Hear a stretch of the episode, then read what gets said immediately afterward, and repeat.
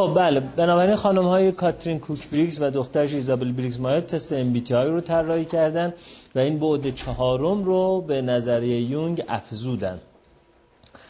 و همینطور که می‌بینید بعد برونگرایی درونگرایی راجع به اینه که where you get your energy.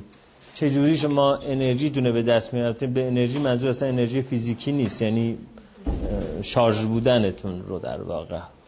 آیا از بیرون به دست میارین یا از درون به دست میارید؟ talk it out دوست دارید حرف بزنید یا think it through دوست دارید که فکر کنید؟ آره.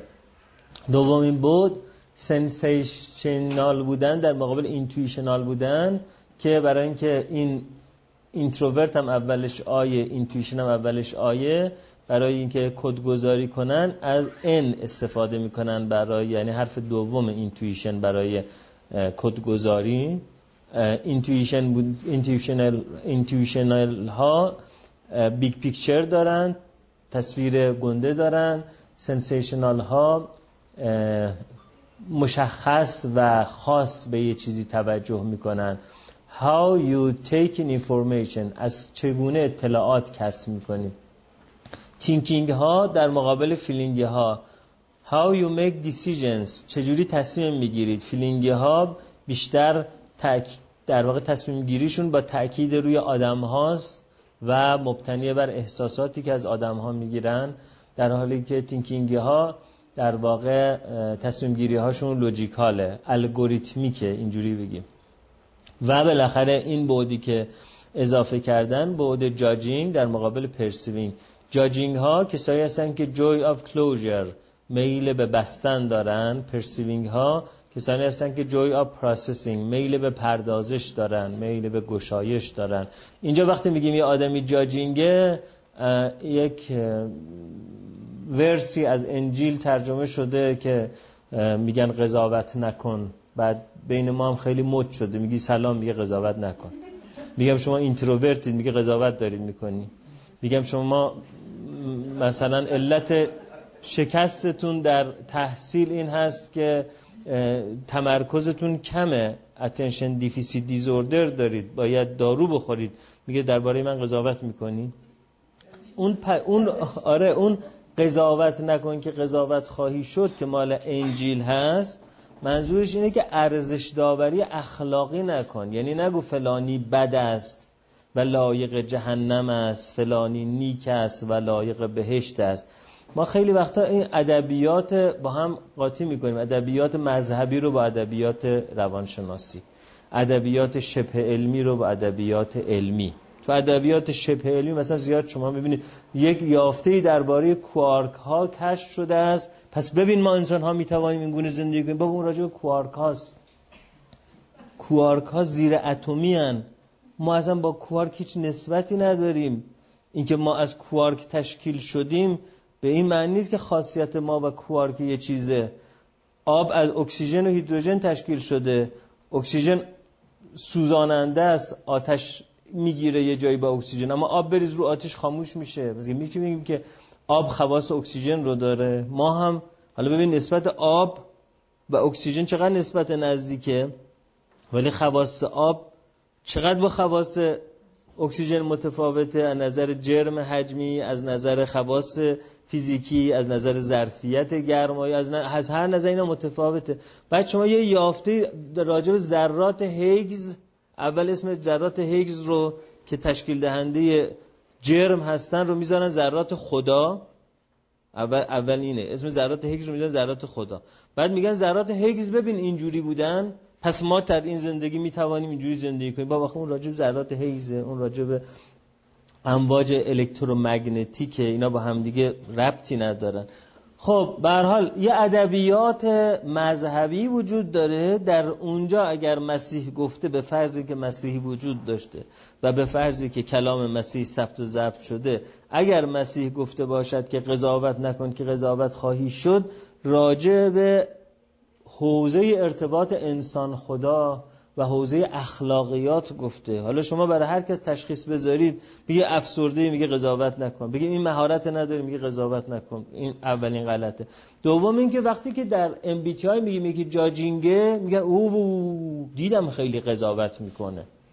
در کسا این جاجینگ بودن به معنی اون قضاوت کردن مسیحی نیست. جاجینگ ها یعنی کسانی که می‌توانند نتیجه گیری کنن می‌تونن جمعبندی کنن می‌تونن تصمیم بگیرن. اساسا شما می‌دونید تصمیم ریشه عربیش چیه؟ سمون بکمون امیون فهم لا یفقهون. سمون یعنی ناشنوا. تصمیم کریست در باب تفعیل یعنی کر کردن تصمیم. تصمیم یعنی شما اگه تصمیم بگیری باید یه جای دیگه گوشتو ببندی.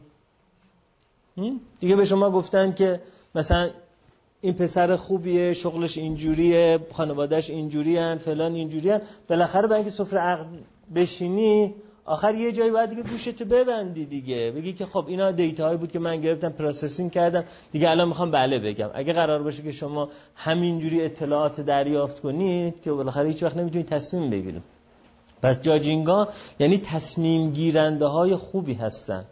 بنابراین برای کارهای مدیریتی و رهبری جاجینگا آدم های مناسبی هن. خلبان. خلبان بخواین استخدام کنید حتما باید جاجینگ باشه. اگر اون خلبان قرار خود پاپ رو هم جابجا کنه پاپ اونجا اگر بگه گفته قضاوت نکن که قضاوت نکن هواپیما سقوط می‌کنه. برای اینکه اون باید در کسری از ثانیه گاهی اوقات همیشه نه. تو الان هواپیما اغلب کارها رو اتومات انجام میدن. ولی یک موقعیت های پیش میاد در این موقعیت بحرانی در کسری از ثانیه باید تصمیم بگیره. و فقط یه آدم جاجینگ می‌تونه بگه دیتا های موجود اینه تصمیم تمومش کنه. بالاخره یه دکمه رو یا باید بزنه یا باید نزنه.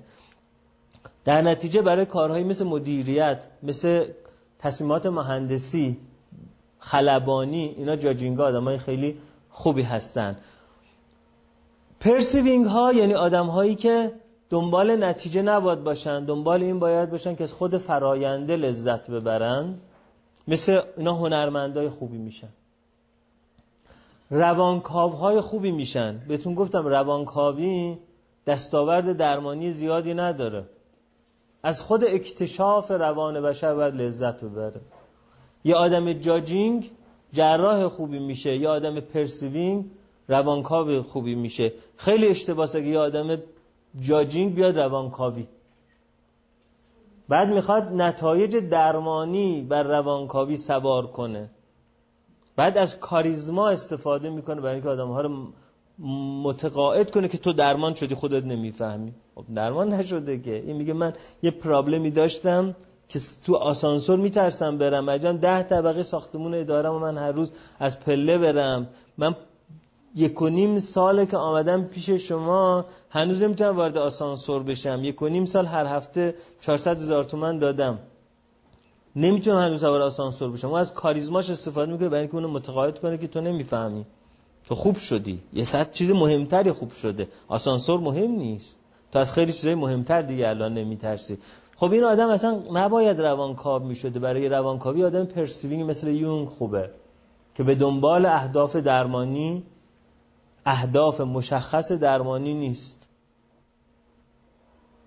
در کتاب روانکاوی در قرن 21 خانم دکتر میترا کدیور نوشتن هدف از روانکاوی درمان نیست. هدف از روانکاوی انجام مراحل روانکاوی به بهترین شکل ممکنه. قرار نیست آدم درمان بشه. یا آدم باید روانکاوی رو دوست از روانکاوی خوشش بیاد بیاد روانکاوی. یا آدم باید روانکاوی خوشش بیاد روانکاو بشه. اگر دنبال اهداف درمانی هستیم یعنی جاجینگیم می‌خوایم ببندیم می‌خوایم دستاوردمون قابل وضع شدن باشه. اونجا اگر غیر روان درمانگر بشیم باید روان درمانگری مبتنی بر مکتب شناختی رفتاری داشته باشیم. خب حالا بر مبنای این اینتویشنال اینا سعی کردن اون چهار بود رو صفحه ترسیم کنن. ببین خوشت میاد فریما این خوبه. اینتویشن اکسترا نه نه نه یه برده بله. بله بله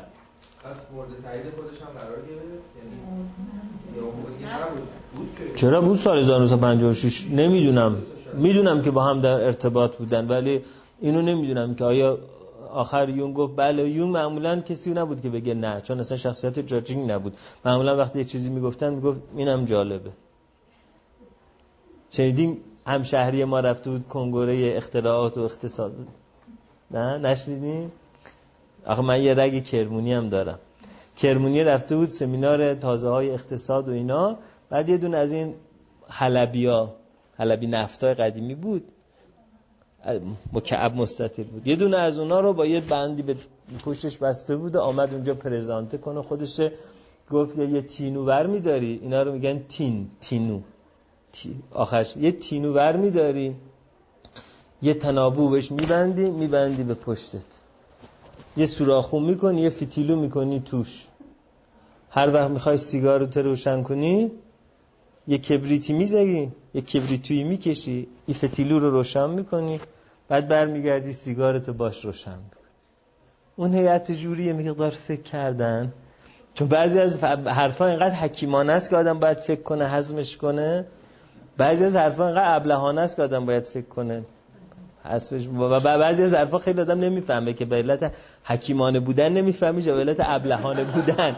مشکل اینجاست. یعنی بعضی ها اینقدر سقیل حرف می‌زنن که اساسا غیر قابل فهم میشه و نمی‌فهمیم به کدوم علت آقای ری شهری که قدیما وزیر اطلاعات بود و الان شهر ریش عبدالعظیم مال ایشونه کلن در یک خاطره می‌خواست از امام تعریف کنه. می‌خواست گفت امام خیلی حکیم بودن. ما یه بار پیششون رفتیم گفتیم خیلی اختلاف بین مسئولین زیاد شده. امام یه حرف عجیبی به من زدن. به من گفتن آی ری شهری اختلاف کمش بده زیادش خوبه. من نفهمیدم ولی انگار آقای ری شهری فهمیده بود که این رو به عنوان نمونه از حکمت امام توی تلویزیون مطرح می‌کرد. به حال این همشهری ما وقتی که راجع به این سیگاروش و اینا صحبت کرد این هیئت جوری نفهمیدن. یه کمی فکر کردن. فکر کردن شاید این حرف خیلی حکیمانه. یکیشون بالاخره جرأت به خودش داد. گفت که ببخشید نمی‌شد با همون کبریتوتون که سیگارتون فتیلو روشن نکنید سیگارتون روشن کنید. یه همجری ما خیلی فکر کرد. بعدش گفت اینم می‌شد. حالا یونگ این مدلی بود پرسیوینگ بود کرمونی نبود ولی پرسیوینگ بود. و بنابراین اگه چیزی با یونگ مطرح می‌کردن می‌گفت نگاه جالبیه یا می‌گفت اینم می‌شد. در نتیجه واقعا نمی‌تونیم بفهمیم که یونگ این مورد تاییدش بوده یا مورد تاییدش نبوده. ولی اگه از فروید چیزی میپرسیدن اون قاطع می‌گفت که بله یا نه. برای همین بود که اگر یه آدمی هم به نه اون بله می‌گفت هم تردش می‌کرد. می‌گفت دیگه هازا فراغ و بینی و بینی. دیگه من و تو با هم دیگه نمی‌تونیم باشیم.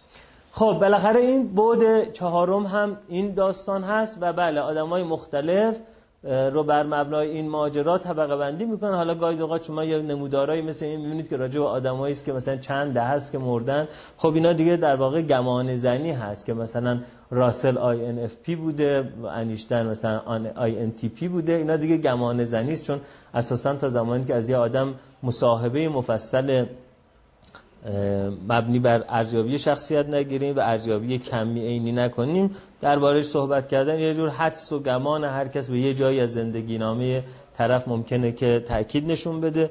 ولی آزمایشاتی که مثلا در سطح وسیع یک پژوهش مبتنی بر در واقع با اسپانسرش ناسا بوده توی آمریکا انجام شده. مثلا توی آمریکا نشون دادن که هفتاد درصد آدم های آمریکایی مثلا sensational ن سی درصدشون intuitional ن بنابراین مثلا نظر آماری می‌تونیم فکر کنیم در جمعیت آمریکایی اینجوریه.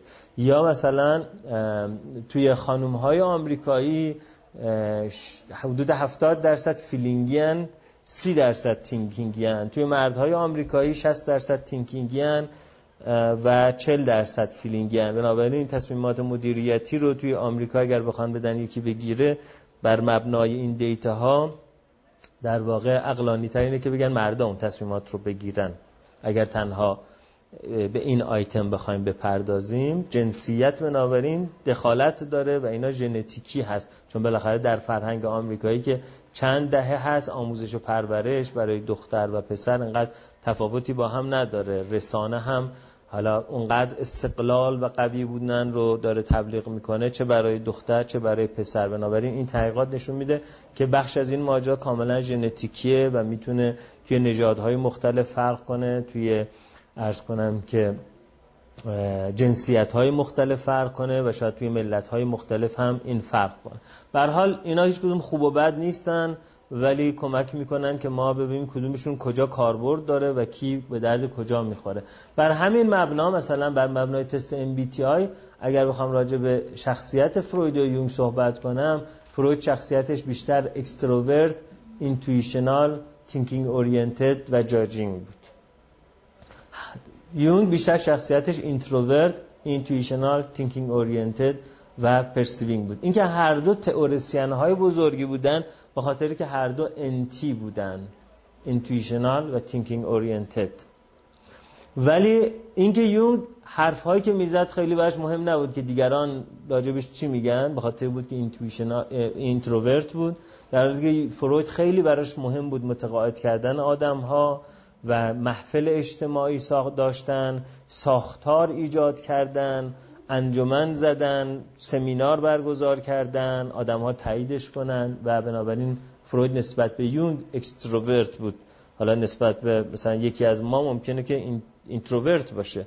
و فروید جاجینگ بود. بنابراین راجع به یه چیزی تصمیمات قطعی می‌گرفت. یونگ پرسیوینگ بود. بنابراین راجع به چیزی تصمیمات قطعی نمی‌گرفت. حتی یکی از ویژگی های یونگ این بود که حقیقت هم یه چیزی است که ما راجبش باید همیشه معلق باشیم. مثلا یکی از شاگردان یونگ میگه اولین باری که یونگ رو دیدم توی بیمارستان روانپزشکی یونگ یکی از بیماران رو به من نشون داد. گفت که ایشون توی ماه زندگی می‌کنه. بیمار روان پریش اسکیزوفرنی بود که اعتقاد داشت که توی ماه زندگی می‌کنه. گفت یون به من گفت که ایشون توی ماه زندگی می‌کنه. من به یون گفتم منظورتون اینه که دوچار این هزیانه که داره تو ماه زندگی می‌کنه. یون گفت برگشت گفت که نه من گفتم ایشون توی ماه زندگی می‌کنه. یعنی منظور یونگ این بود که وقتی کسی احساس می‌کنه توی ماه زندگی می‌کنه پس داره توی ماه زندگی می‌کنه. خب این با یک تفکر جاجینگ اصلا جور در نمیاد. آقا کسی یا تو ماه زندگی می‌کنه یا تو ماه زندگی نمی‌کنه. کسی که اینجاست یعنی تو ماه زندگی نمی‌کنه. از نظر یونگ ماجرا این بود که مثلا مگه اگه ما وقتی داریم خواب می‌بینیم مگه باورمون نیست که دشمن در تعقیبمونه؟ خب الان هم این آدم انگار داره خواب می‌بینه. در این لحظه اون انگار که داره تو ماه زندگی می‌کنه.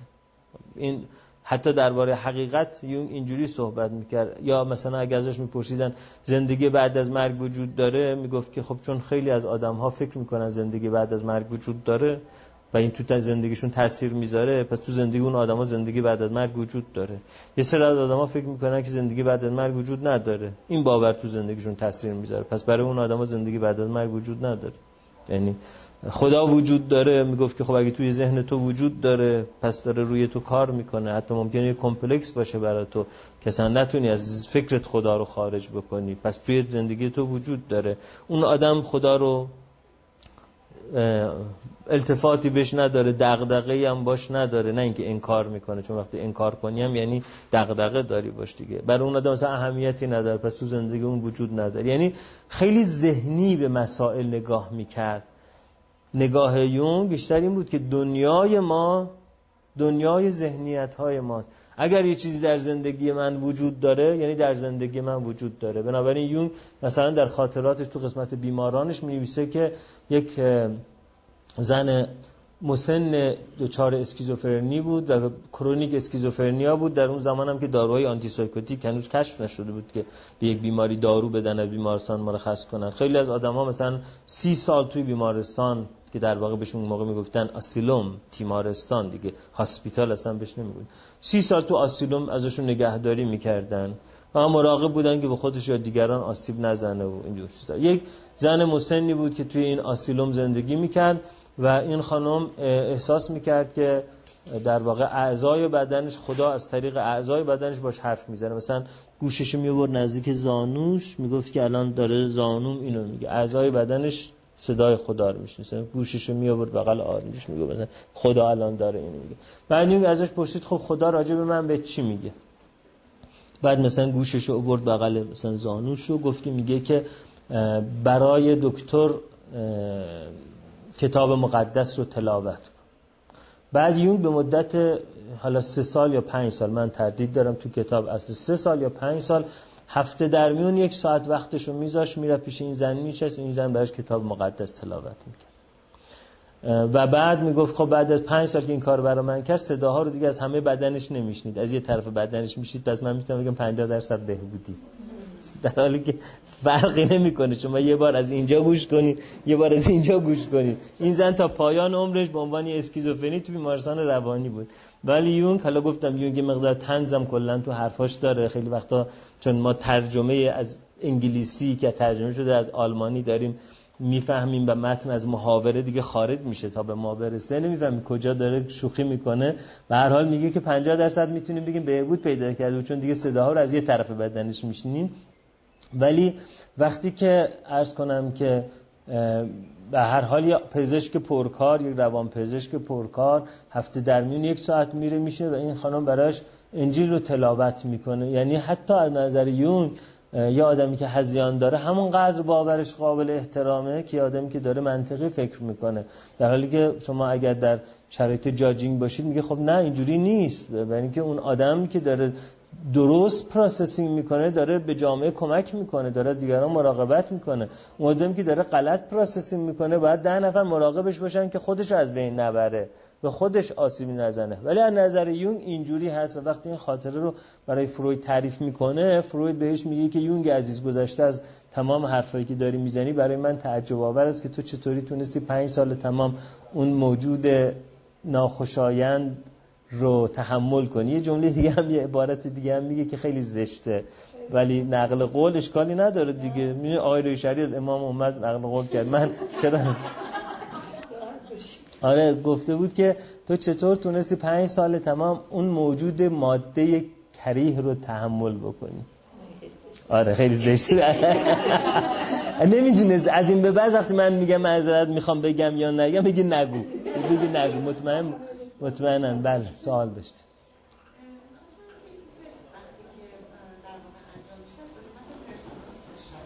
پرسوناس. بله.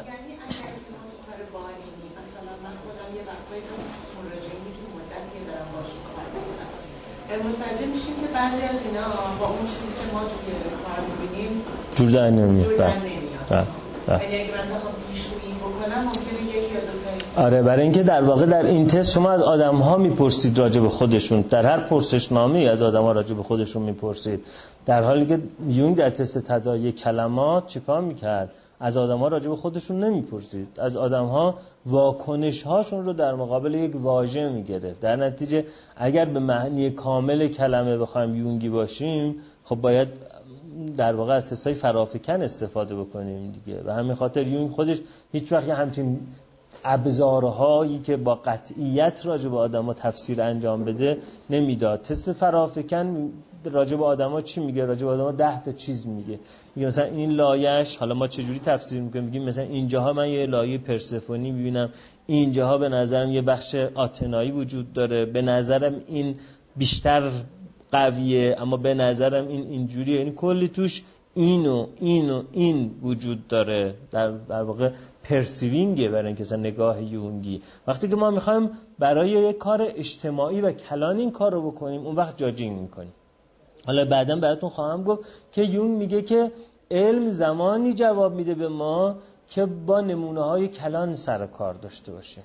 با نمونه های بزرگ. اساسا آمار راجع به نمونه های بزرگه. شما میگید تاس میندازیم چقدر احتمال داره که شیش بیاد؟ یک شیشم احتمال داره شیش بیاد. یه سی و شیشم احتمال داره جفت شیش بیاد. ولی من سه بار پشت هم ممکنه تاس بندازم جفت شیش بیاد. بعد به شما میگم آمار جابجا میشه. میگید نه آمار راجع به نمونه های بزرگه. یونگ هم میگه علم چون مبتنی بر آمار هست مبتنی بر نمونه های بزرگه. بنابراین اگر شما می‌خواین هزار نفر رو قربال کنید بین اون هزار نفر 150 نفر رو استخدام کنید MBTI خیلی خوبه. اما اگر در کار بالینی با یه نفر دارید کار می‌کنید اون وقت بخواید با MBTI بگیرید ممکنه همون استثناء قاعده ها باشه. در نتیجه توی کار بالینی این میزان جاجینگ بودن به دردمون نمی‌خوره.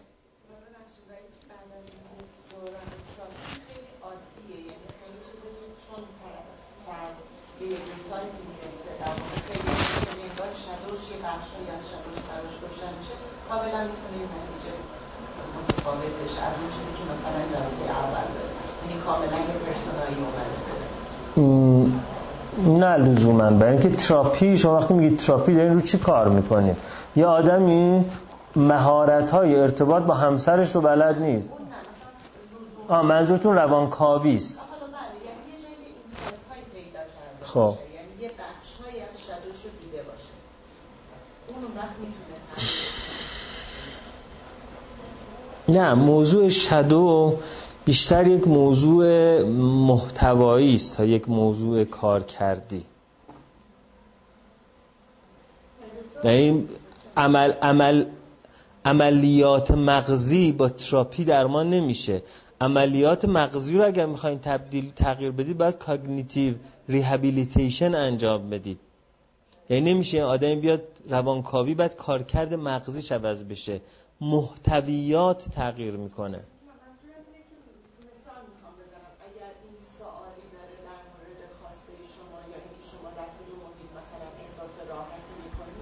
ممکنه ابتدا نخواد چون پرسوناش می‌خواد بگه که من مشکلی با جمع ندارم و همیشه هم اینجوری بوده سال هاست اینجوری داره کار می‌کنه ولی بعدا بعد از مدت ها که حالا می‌بینه که آهان یه سری اویدنس ها یه سری اجتناب یه سری چیزا اینها بوده. و حالا این شد حالا انگار به خودش هم انگار جرأت این پیدا می‌کنه که اینو معترف بشه. و مثلا بله می‌تونه اون دیگه اون سری سالها رو ترسش رو یعنی ابراز بکنه. که آره من از بودن تو این محیطا واقعیت اینه که واقعا خوشحال نیستم یا احساس راحتی تو این فضاها ببینید اگر که یه همچین تراپی MBTI آدم ها رو عوض بکنه این نشان دهنده خطا در MBTI یعنی معلوم میشه خانم های مایرز و بریگز اون چیزی که یونگ می‌خواست توضیح بده رو نتونستن بیارن توی تست. برای اینکه اینا قرار کارکردهای مغزی رو نشون بده. یه چیز neurocognitive ه اینکه من بصیرت پیدا می‌کنم یه چیز neurocognitive نیست. یه تغییر meaning ه. یک تغییر نگاهه.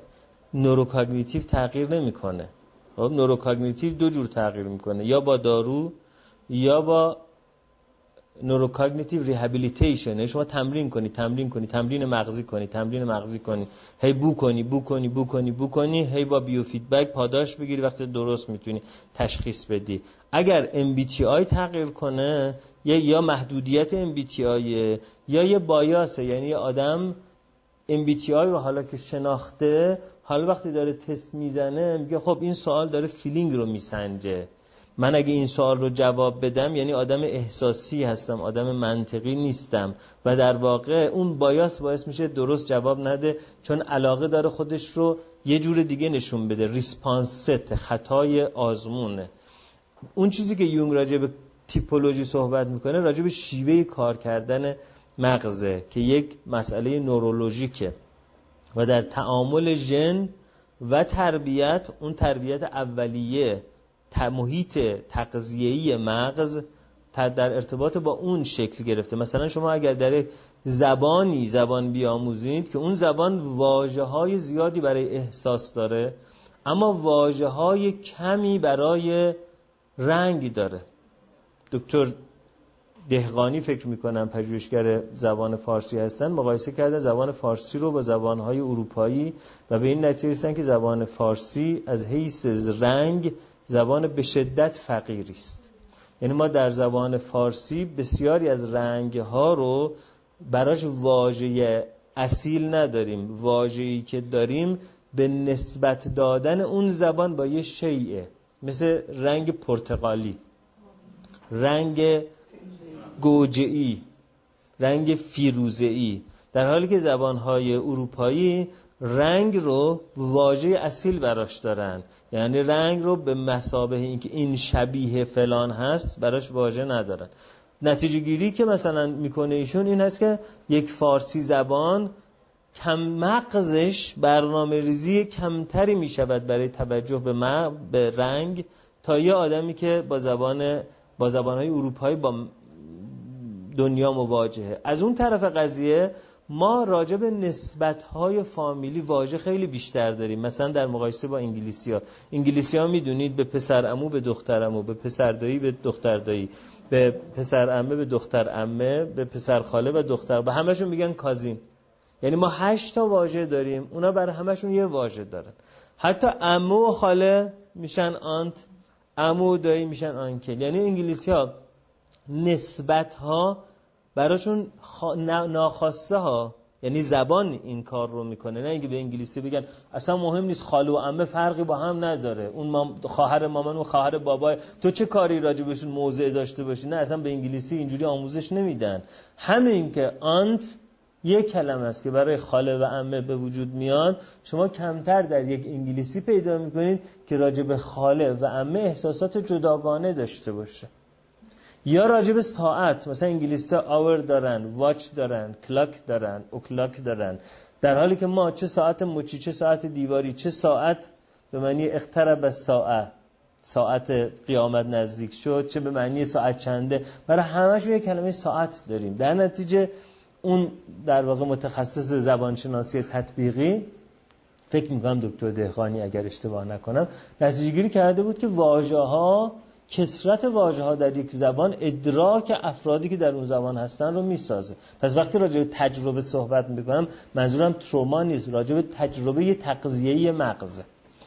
ژن و تجربه تغذیه مغز کارکرد مغزی رو تعیین می‌کنه و این انتظار نمی رود که با تراپی تغییر زیادی بکنه. تغییرش هم گفتم تغییر 20 درصدیه. یعنی آدم درون‌گراست حالا تمرین می‌کنه با تازه با تمرینات neurocognitive rehabilitation تمرین می‌کنه 20 درصد درونگراییش کمتر میشه. اونم با تمرینات neurocognitive اگر یه آدمی بیاد توی روان درمانی مثلا پویشی و بعد MBTI اش تغییر کنه یا خطا در تسته و یا اینکه این آدم bias پیدا کرده response set ش باعث شده که ما.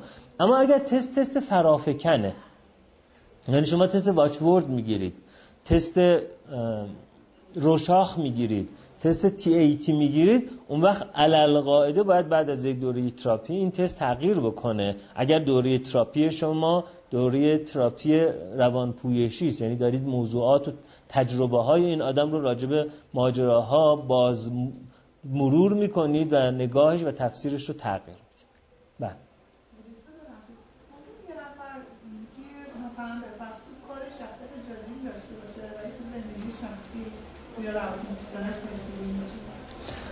نه ممکنه شدت اینا متفاوت باشه ولی کارکرد مغز این آدم یه جوره.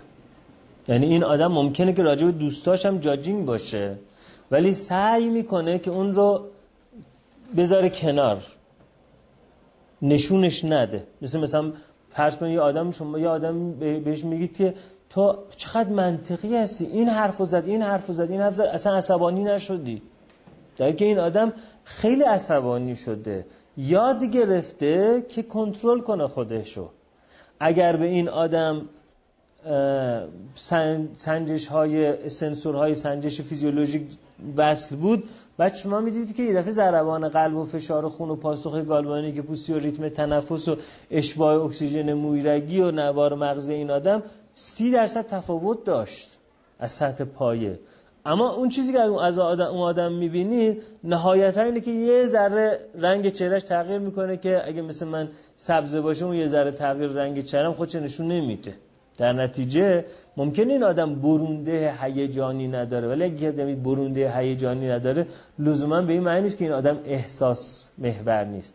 ممکنه آدم احساس محور یاد بگیره که چون تو خیلی احساسات دو تصمیمات تاثیر داره وقتی که می‌خوای یه تصمیمی بگیری از یه آدمی مشورت بگیر از یه شخص سومی نظر بپرس. حالا این آدم خطای تصمیم گیریش کم میشه اما همچنان این آدم یه آدم احساس محور هست مگر که تمرینات neurocognitive انجام بده. خب. این تست با چی جواب با چرا با ego نه بخش بخش conscious ego. بخش conscious ego نه. خب حالا اگر بپذیریم که مثلا فروید آدم ENTJ و یونگ آدم INTP مثلا یکی از تفسیرهای در واقع یک چشمانداز تفسیری چشمانداز تفسیری یعنی بخوایم خیلی کلی بگیم. مثلا شخصیت های ENTJ ENTJ این ویژگی رو دارن مثل فروید. Life's Natural Leaders. یعنی فروید این قابلیت رو داشت که بگیم ایشان برای رهبری شایستگی دارن. می‌تونست یک رهبر کاریزماتیک باشه که حالا این رهبر کاریزماتیک دیگه می‌تونست جنبه مثبتش مثلا مهاتما گاندی جنبه منفیش استالین. می‌تونست این بشه می‌تونست اون بشه اون دیگه به نظام اخلاقش برمیگه در حالی که یونگ به عنوان INTP A Love of Problem Solving یعنی از خود حل مسئله لذت می‌بره. بنابراین پنج سال نقاشی های خودش رو بررسی می‌کنه میره نقاشی هاش و رویاهاش و کتاب های کیمیاگری بررسی می‌کنه با کتاب های سانسکریت بررسی می‌کنه با کتاب های چینی بررسی می‌کنه. یعنی عشق یونگ اینه.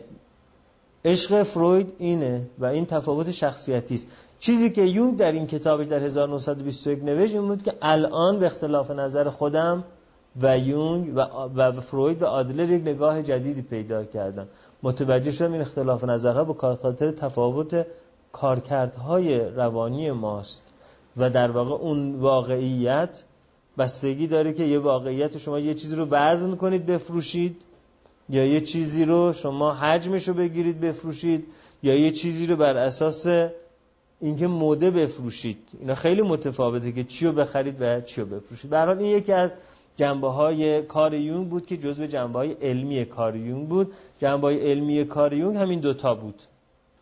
تست word association test تست تداعی واژه ها و personality types.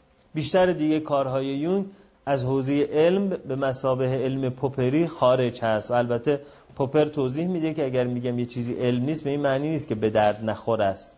به درد بخور بودن یه بحث دیگه است مفید بودن یه بحث دیگه است علمی بودن یه بحث دیگه است. خب یونگ به خاطر علاقه که به اسطوره ها پیدا کرده بود با ادبیات و اسطوره شناسی هند ارتباط بسیار خوبی پیدا کرد. و همینطور که می‌بینید در سال 1932 یعنی 11 سال بعد از کتاب سایکولوژیکالی تایپس کتابی رو نوشت تحت عنوان The Psychology of Kundalini Yoga روانشناسی کندالینی یوگا. و تحقیقات وسیعی که در زمینه هند یونگ انجام داد باعث شد که سه تا دانشگاه هند به یونگ دکترای یونگ شنا... هند شناسی بدن. یکی دانشگاه هندوی بنارس یکی دانشگاه اسلامی الله آباد و یکی هم دانشگاه کلکته و یونگ دو سفر هم به هند رفت و در هند در این دانشگاه سخنرانی کرد و دکترای هندشناسیش رو گرفت. یا مثلا میگل سرانو که هندشناس بود و سفیر شیلی در هند بود یه کتاب داره که به فارسی ترجمه شده تحت عنوان با یونگ و حسه. که با هرمان حسه که کتاب سیزارتا رو نوشته راجب بودا و با یونگ که این کتاب سایکولوژی و کندالین یوگار نوشته مصاحبه کرده و این کتاب به فارسی ترجمه شده. دکتر سیروس شمیسا به فارسی ترجمه کردن با یونگ و حسه این در واقع نقش مهمی که در هندشناسی یونگ داشت. این کتاب کندالینا یوگا یونگ دو تا ترجمه به فارسی شده. یکی تحت نام یوگا جلال ستاری به فارسی ترجمه کرده. یکی هم تحت نام روانشناسی و شرق دکتر لطیف صدقیانی به فارسی ترجمه کرده. خب چیزی که یونگ در این کتاب میگه در واقع یوگا رو از حیث استور شناسی مورد مطالعه قرار میده از حیث استور شناسی تطبیقی و تفسیرهای روانشناسانه راجبش انجام میده. می‌دونید که در یوگا اعتقاد دارن که پرانا یا انرژی حیات در بدن فرد مثل یک مار در طول چاکراها مثل مار کبرا چون مار کبرا تو هند زیاده در نتیجه استعاره هم خواستن بگیرن یک مار کبرا رو استعاره گرفتن. ما بخوایم استعاره بگیریم بهترین استعاره نیه. بشنو از نی چون حکایت می‌کند از جدایی ها شکایت می‌کند. برای ما قابل تجسم تر که بگیم مثل یک لوله هوا که در نیه و از سوراخ های مختلف هوا میاد بیرون و بسته به اینکه از کدوم سوراخ هوا بیاد بیرون؟ آواز نی آوای نی متفاوت میشه. یونگ ها هندی ها ما اینو تشبیه کردن به مار اون پرانا یا انرژی حیات از نظر هندی ها وقتی در درون کالبد مادی در جریان پیدا می‌کنه اون وقت به اون میگن کندالینی این کندالینی از یه سری منافذی بیرون می‌زنه مثل همون نی و بسته که کدوم منافذ بیرون بزنه در واقع خاصیت های متفاوت پیدا می‌کنه. راجع به هفت تا چاکرا صحبت کرد اینو یونگ هندی میگن چاکرا. چاکرای پایه یا چاکرای خاجی چاکرای تناسلی چاکرای نافی یا شبکه خورشیدی چاکرای قلب چاکرای گلو چاکرای پیشانی یا چشم سوم و چاکرای در واقع فوق سری یا سوپراسنسورال. خب این حرفایی که از این لحظه به بعد می‌زنم هیچ ارتباطی با علم نداره. در واقع ولی می‌خوایم ببینیم که یون راجع به این چه چیزایی حرف زده. چون اونها اعتقاد دارن که این پرانا یا حیات چیزی است که اون پرانا وقتی در یک ماده وارد میشه اون ماده زنده میشه. بنابراین فرق درخت با تخت سنگ اینه که در درخت پرانا وجود داره در تخت سنگ پرانا وجود نداره. این پرانا و انرژی حیات در انسان وقتی که وارد میشه در این کندالینی بر اساس اینکه از کدوم چاکرا بیشتر در جریان باشه خاصیت های مختلف پیدا می‌کنه. مالهوترا چاکرا هیستانا چاکرا مانیپورا چاکرا آناهاتا چاکرا ویشودهی چاکرا آجنا چاکرا سهاسرارا چاکرا. اینا اسمای هندیش هست. و این چاکرا چاکرای تحرک ما خشونت ما دفاع از قلمرو ما تغذیه ما اینا با این چاکرای پایه خاجی ارتباط داره. و چاکرای تولید مثلی ما چاکرای جنسی ما که با هر شهوت و اشتیاقی ارتباط داره. نه لزوما فقط شهوت جنسی. هرچی که ما رو مشتاق می‌کنه عاشقمون می‌کنه لیبیدو به تعبیر فرویدی. چاکرای نافی یا شبکه خورشیدی یا مانیپورا چاکرا چاکرای قدرت اقتدار اعتماد به نفس به این ارتباط داره. کاریزما به این ارتباط داره. خب این سه تا چاکرای پایینی با زمین ارتباط دارن. خب این خیلی شبیه این هست که توی اسطوره های یونان باستان اول اول اولین خدایی که وجود داشت چی بود؟ گایا بود مادر زمین که یک خدای ایزدبانو بود یعنی یک خدای مادین روان بود و آنیمایی بود. حیات از اونجا آغاز شد. بعد گایا خودش رو باردار کرد بکرزایی کرد. فرزند گایا آنیموسی بود نرینه بود پسر زایید اسم فرزندش بود اورانوس خدای آسمان. بعد این فرزندش که بعدا دیگه شوهرش رو چون مرد دیگه گیر نمیومد دیگه. قبلش چیزی نبود. قبلش جهان یک ماده بیشکل بیش ساختار بود به اسم کیاس یعنی آشوب. کیاس تئوری الان تو فیزیک هست کیاس آشوب. اول کیاس بود. همه چیز همجور گله هم بود. شهر ما که شلوغ و پلوغه. همه چیز همینجوری گله هم بود و اینا. بود بعد کریستالایز که شد که یک چیز بالاخره از این بی چیز آمد بیرون یک وجود از این فنا آمد بیرون اون چیز گایا بود. بعد جنس مادین روان بود. بعد بکرزایی کرد. اورانوس خدای آسمان رو به دنیا آورد که از جنس آنیموسی بود. و بعد اینا دیگه در واقع زن و شوهر شدن و بقیه خدایان از این وسال ایجاد شدن. خب حالا این سه تا چاکرای پایینی ببینید به زمین نزدیکه و با زندگی زمینی ما نزدیکه. خود حیات شهوت و قدرت. این مثلث بنابراین مثلثی است که پایش روی زمینه. حالا این سه تا برعکس ستای فوقانی پایه هاشون روی آسمانه. ویشوجهی چاکرا یا چاکرای حلقی واقعا اینجوری نیست که حلقه کسی رو بگیری چاکرای حلقیش رو بگیری. اینا نمادینه سیمبولیک استعاره است این چاکرا چاکرای کلام هست. و در, در آغاز هیچ نبود کلمه بود و آن کلمه خدا بود. مال تورات. این کلمه اقرع بسم ربک الذی خلق.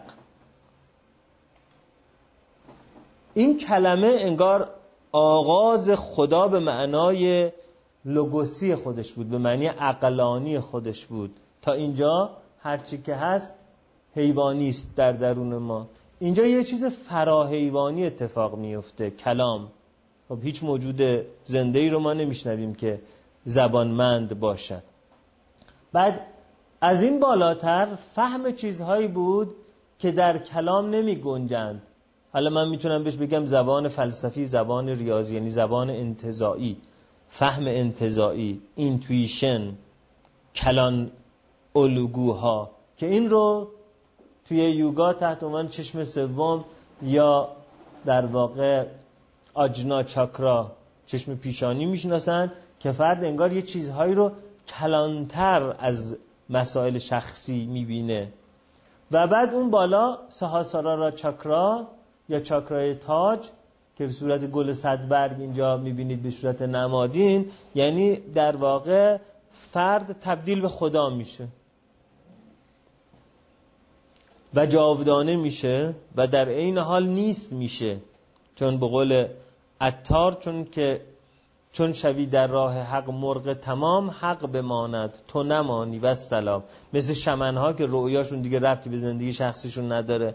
رؤیاشون مربوط ناخودآگاه جمعی است اینجا به این نقطه هم که برسی دیگه زندگی شخصی نداری دیگه. تو سخنگوی جمعی. تو دغدغه دغدغه جمعه. خب این ستا که انگار یک مثلثه که قاعدش بر آسمان هست انگار با زندگی ذهنی یا فراحسی یا فرامادی ما ارتباط داره؟ حالا اینجا این چاکرای قلب یا آنها تا چاکرا اهمیت احساسیش این هست که پیوندگاه زندگی زیستی ما و زندگی آسمانی ماست. هگل توی فلسفه فکر می‌کنه که یک ایده کلی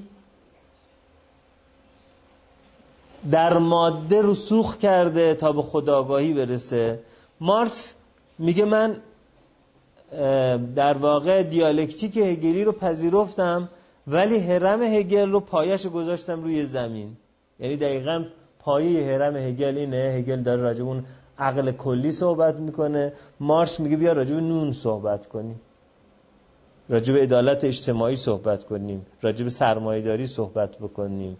راجب اینکه شکم گرسنه آیا اصلا به این عقل می‌تونه برسه یا نمی‌تونه برسه صحبت کنه به این معنا وقتی مارکس میگه من هرم یونگ رو پذیر... هرم هگل رو پذیرفتم ولی پایه‌هاش رو از آسمون برگردوندم گذاشتم روی زمین منظورش اینه. حالا اینجا این قلب بنابراین وقتی راجع به چاکرای قلب صحبت میشه هیچ ارتباطی با بیماری قلبی نداره. بعضی از آدما که بیزینسمن های خیلی خوبی هستن میان از این استفاده می‌کنن میگن شما مشکل قلبی داری بیا چاکرای قلبتو پاکسازی کنم. در حالی که این قلب که اینجا راجبش صحبت میشه یک قلب نمادینه که با تعبیر است... شناسی قابل فهمه. اهمیت قلب در اینه که زندگی مادی و زندگی آسمانی رو به هم داره ربط میده و یه آدمی که بتواند در این حال که از قدرت و شهوت و تغذیه و حیات لذت می‌بره در این حال بتواند مفاهیم زبانی رو خوب بفهمه مفاهیم فرازبانی رو خوب بفهمه به این معنا این قلب اتصالگاهه و اینکه در ادبیات عرفانی ما می‌بینید اینقدر روی قلب تاکید شده چون ادبیات عرفانی ما در واقع ادبیاتی بود که از یک طرف یک پایش روی ادبیات این بر جغرافی روی ادبیات هندی و ادیان هندی بنا شده یه پایش هم روی ادبیات نوافلاتونی یونانی بیان بنا شده. بنابراین خیلی از استوره های عرفانی ما برگرفته از فلسفه افلاتونی جهان مسل و بعد فلسفه نو افلاتونیه خیلی هاشم از فلسفه هندی گرفته شده. حال این داستان کندالین یوگایی که کتاب یونگ بود و ارتباط اونهاست این آناهاتا چاکرا بنابراین همینطور که ببینید نمادش دو تا مثلث تو در تو هست. مثلثی که پایش روی زمینه مثلثی که پایش روی آسمانه. و مثلثی که رو به آسمانه مثلثی که رو به زمینه. یعنی آسمان باید رو به زمین بکنه زمین باید رو به آسمان کنه و چاکرای قلب اون است که در واقع این گل دوازده برگ آناهاتا چاکرا اون است که این بخش زمینی و بخش آسمانی ما می‌تونن پیوند پیدا بکنن. بنابراین اگر رفتید هند دید معابد هند کلی این توشه نه این سهیونیستا اینجا هم اومدن. ببین پرچم اسرائیل اینجاست نه این معبد مال دو هزار سال پیشه. این چیزایی که اینجا هست هیچ کدوم رفتی به سهیونیسم و بعد ارز کنم داوود نداره. اینها در واقع نشون دهنده دو تا جهانه که در هم فرو رفتن. فلش رو به آسمان فلش رو به زمین. مثلثی که قاعدش روی زمینه مثلثی که قاعدش روی آسمانه. بله. وقتی شما نمایش دادید خب به ترتیب از پایین به بالا بوده بله. اینجا از بالا به پایین این نمادش توی اون مثلث وقتی که میاد بالاترین نقطه با پایینترین نقطه و نقطه وسط نقطه وسط. اوتای این مثلث رو می‌سازن؟ نه. یعنی مثلا ببینید این این ببینید اینجا یه مثلثه. بله، اینجا هم یه مثلثه. اینجا اونجایی که دوتا مثلث ها رفتن توی هم. یعنی این دایره یعنی دایره ای که اون مثلث های رو به بالا و اون مثلث های رو به پایین رو شما الان فرض کنید که این مثلث رو با مثلث بالا در نظر بگیرید در مقابل هم این خب. پایین ترین نقطه چاکرا باشه و اون بالا ترین نقطه چاکرا خب. به ترتیب این دومین و دومین از پایین بالا باشه این مثلث کوچولوها رو میگین اینو اونو اینو. من نه این مثلث و این مثلث. رو میگم. آره. دیگه اون به لحاظ تصویر ایجاد شده مثلث های کرایی ما راجع به این دو تا مثلث صحبت می‌کنیم. آره. خب. بله. اینا رو که بهتون میدن کلا. کل این پاورپوینت ها رو بهتون میدن. با کیفیت خوب. الان شما عکس بگیرید چیزی ازش در نمیاد. آها. کدوم کتاب؟ آها این؟ آره بله. این دو تا مثلث رو می‌تونیم رحم هم بگیریم رحم و اون یکی چی؟ یکی از سمت بالا داره بارور میشه یکی از سمت پایین داره بارور آها دو تا رحم یه رحم اینجوری یه رحم اینجوری. آره. نه راجع به رحم نگفته آره. بله در واقع انگار که شما در اینجا همون همونها رو می‌بینید دیگه. انگار یک مثلث یک مثلث دیگه. می‌بینید تو این تصویر ماندالا می‌تونید بگید یه مثلث اینجاست یه مثلث دیگه اینجاست که در هم تدا ببینید اینجا دیگه یونگ داره حرفای اسطوره شناسانه می‌زنه. دیگه این دیگه ربطی به تراپی اصلا نداره ربطی به درمان نداره. مثلا این نیست که حالا شما بگید که خب اگر یونگ پس راجع به این چاکراها داره اینجوری صحبت می‌کنه پس ما در روان درمانی وقتی یه آدمی میاد چجوری این مانی پوراف چاکراشو فعال کنیم که اعتماد به نفس زیاد پیدا کنه؟ نه یونگ اصلا راجع به این ماجرا دستاورد درمانی نداره. برای همینه که بابت این کتابش دانشگاه های هند بهش دکترای افتخاری هند شناسی میدن.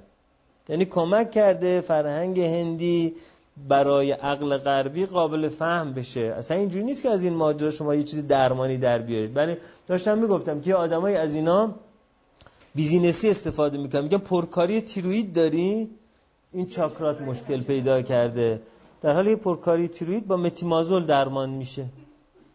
من حاضرم روی این ماجرا به اندازه یک بار پر از ویسکی، ودکای، کنیاک تکیلا شرط بندی کنم. یه بار که شما پنجاه تا آدمی که بیماری گریوز دارن و پرکاری تیرویدی دارن بفرستید پیش این خدای اینایی که اینجا رو پاکسازی می‌کنه. خداشون یعنی همشون بگن این از همون خداتره پنجاه تا آدمی هم که اینجوری هم بفرستین یه اندوکرینولوژیست بهشون متیمازول بده.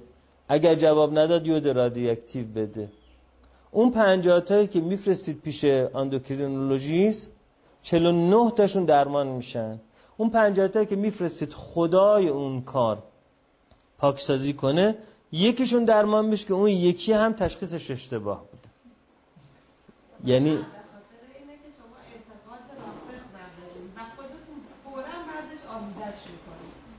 خود اون آدم ما اعتقاد راسخ نداره.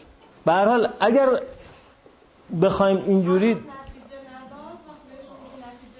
آره آره دیگه. خب برای همین میگم این درمان ها درمان غیر اخلاقی است. برای اینکه مسئولیت درمان رو اون کسی که بابت درمان داره وقت درمانی شما رو می‌گیره حتی اگه پولم نگیره داره وقت درمانی شما می‌گیره مسئولیت نتیجه درمان به دوش اون نیست. بنابراین اینها چه business باشه business غیر اخلاقی است چه عمل خیریه باشه یه عمل خیریه غیر اخلاقی است. مثل اینکه من مثلا برم به کودک خیابانی یه تراول 50000 تومانی بدم.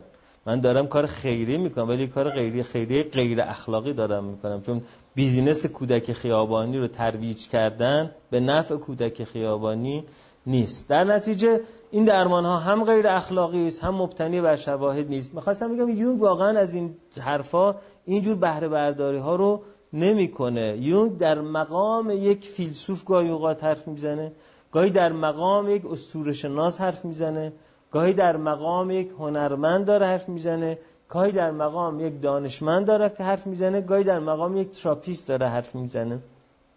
ولی چون این مقام ها از هم تفکیکی نشده ما فکر می‌کنیم اگر یونگ روان پزشک بوده پس از این کتاب استفاده درمانی کنیم. نه روان پزشک بودن یون. یه شعنی بوده وقتی یون نقاشی می‌کرده داشته نقاشی می‌کرده. اینجوری نیست که روان پزشکی بوده که داره نقاشی می‌کرده. حالا آثار نقاشیش رو فکر کنیم نگاه کنید تراپی میشید. نه آثار نقاشی یونگ رو نگاه کنید تراپی نمیشید. اما اگر از این فن نگاه کنید که با آدم ها بگید اگر حال خودت رو در نقاشی بیان کنی حال بهتری پیدا می‌کنی و بهتر خودت رو می‌تونی بشناسی این می‌تونه استفاده درمانی از یونگ باشه. خب این کتاب هم که یونگ نوشته بود این داستان بود. آره اون وقت بر این مبنا یونگ اومد ادبیات مسیحی رو با یک نگاه شرقی بهش نگاه کرد. گفت توی نگاه شرقی شرقی که میگم منظور اون هندی در واقع شرق دور. گفت اونجا این نیست که اینا پاکن اینا کثیفن. نه این هم خداست این هم خداست. در الهیات هلنی هم اینجوری بود. گایا هم خدا بود اورانوس هم خدا بود. تازه خداها از گایا نسلشون شروع شد. اما در ادبیات یهودی مسیحی اسلامی یعنی ادبیات ادیان خاورمیانه این ماجرا دچار یک مسئله ای شده که انگار هرچی اینجاست مال شیطانه. مادین روانی اساسا مال شیطان دیگه چون حوا آدم رو به حبوط وادار کرد میوه ممنوعه رو حوا خون به آدم خوروند وسوسه از زن شروع میشه و شیطان از طریق زن در مرد نفوذ می‌کنه.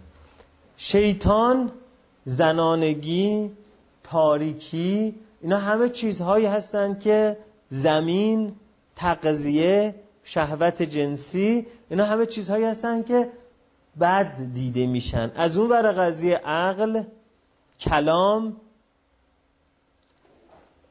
منطق مردانه اینا همه چیزهایی است که و خدا هم یک تصویر کاملا مردانه داره دیگه. هم یهوه کاملا تصویر مردانه داره. حالا هیچ کس نگفته که یهوه مثلا کروموزومای ایکس داره تستوسترون داره. نه هیچ وقت همچین چیزی رو کسی نگفته. ولی همیشه یهوه تصویر مردانه ای رو در ذهن داره. تو ادبیات مسیحی خدا میشه پدر.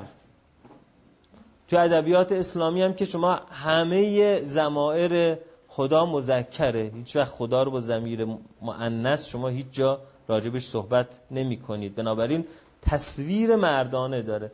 یونگ میگه در ادبیات ادیان خاور میانه یک ارزش داوری اتفاق افتاد که یک وجوهی از وجوه بشری رو سرکوب می‌کنن و یک وجوهی رو idealize می‌کنن. splitting. اینجا اسطوره شناسی و روان شناسی با هم یه پیوندی پیدا می‌کنن. میگه همونطور که در روان یک فرد splitting یا گسستگی می‌تونه اتفاق بیفته که این آدم یه بخشهایی از خودش رو خوب مطلق می‌کنه یه بخشی از خودش رو بد مطلق می‌کنه یه بخشی از دیگران رو خوب مطلق می‌کنه یه بخشی از دیگران رو بد مطلق می‌کنه و بعد میشه یه شخصیت borderline که idealize می‌کنه. و devaluate می‌کنه. همونطور یه فرهنگ بیمار فرهنگی است که فرزندان خودش رو دچار splitting می‌کنه. چون یک وجوهی از اونها رو idealize می‌کنه می‌کنه الهی. یک وجوهی از اونها رو devaluate می‌کنه و می‌کنه شیطانی. و در نتیجه به نظرش میاد که باید به عنوان وظیفه خودش این هست که باید یک قرائت جدیدی از ادیان به تعبیری ابراهیمی ارائه بده که اون قرائت به اون قرائت هلنیسم یونانی و قرائت هندی نزدیکتر بشه. خوب و بعد مطلق دیگه نداشته باشه. بنابراین یون میره به سمت یک خانشی از مسیحیت که مال قرون اولیه مسیحیت بوده. در واقع توسط بازیلیدیس در الکساندریا در قرن دوم مسیحیت پایگذاری شده تحت عنوان فرقه گنوستیک. که در این فرقه گنوستیک این دوگانگی اهورا اهریمن خدا شیطان خیر شر برداشته شده. همون کاری که نیچه در کتاب چنین گفت زرتشتش می‌خواد بکنه در کتاب چنین گفت زرتشت. زرتشت به زمین بر میگرده تا با مردم دگربار سخن بگه. چرا زرتشت؟ چون زرتشت پیامبری بود که اهورا اهریمن دنیای نور دنیای ظلمات. و اون موقع زرتشتی ها یک گرایشی در واقع یک مکتبی از زرتشتی ها تو آلمان حضور داشت که در واقع شرخشناس های آلمانی نه های ایران رفته باشن اونجا تبلیغ کرده باشن. یه سری از شرخشناس های آلمانی گرایش به زرتشت پیدا کرده بودن. نیچه در اونجا با زرتشت آشنا شده بود و به این نتیجه رسیده بود که یکی از اولین پیامبرهایی که یه خط مرز بین خیر و شر گذاشت اهورا و اهریمن گذاشت. حالا نیچه در این داستان چنین گفت زرتشت زرتشت رو برمیگردونه تا این خط مرزه رو برداره و بگی اون خیر مطلق و اون شر مطلق که من راجبش صحبت کرده بودم اینقدر مطلق نیست. خب؟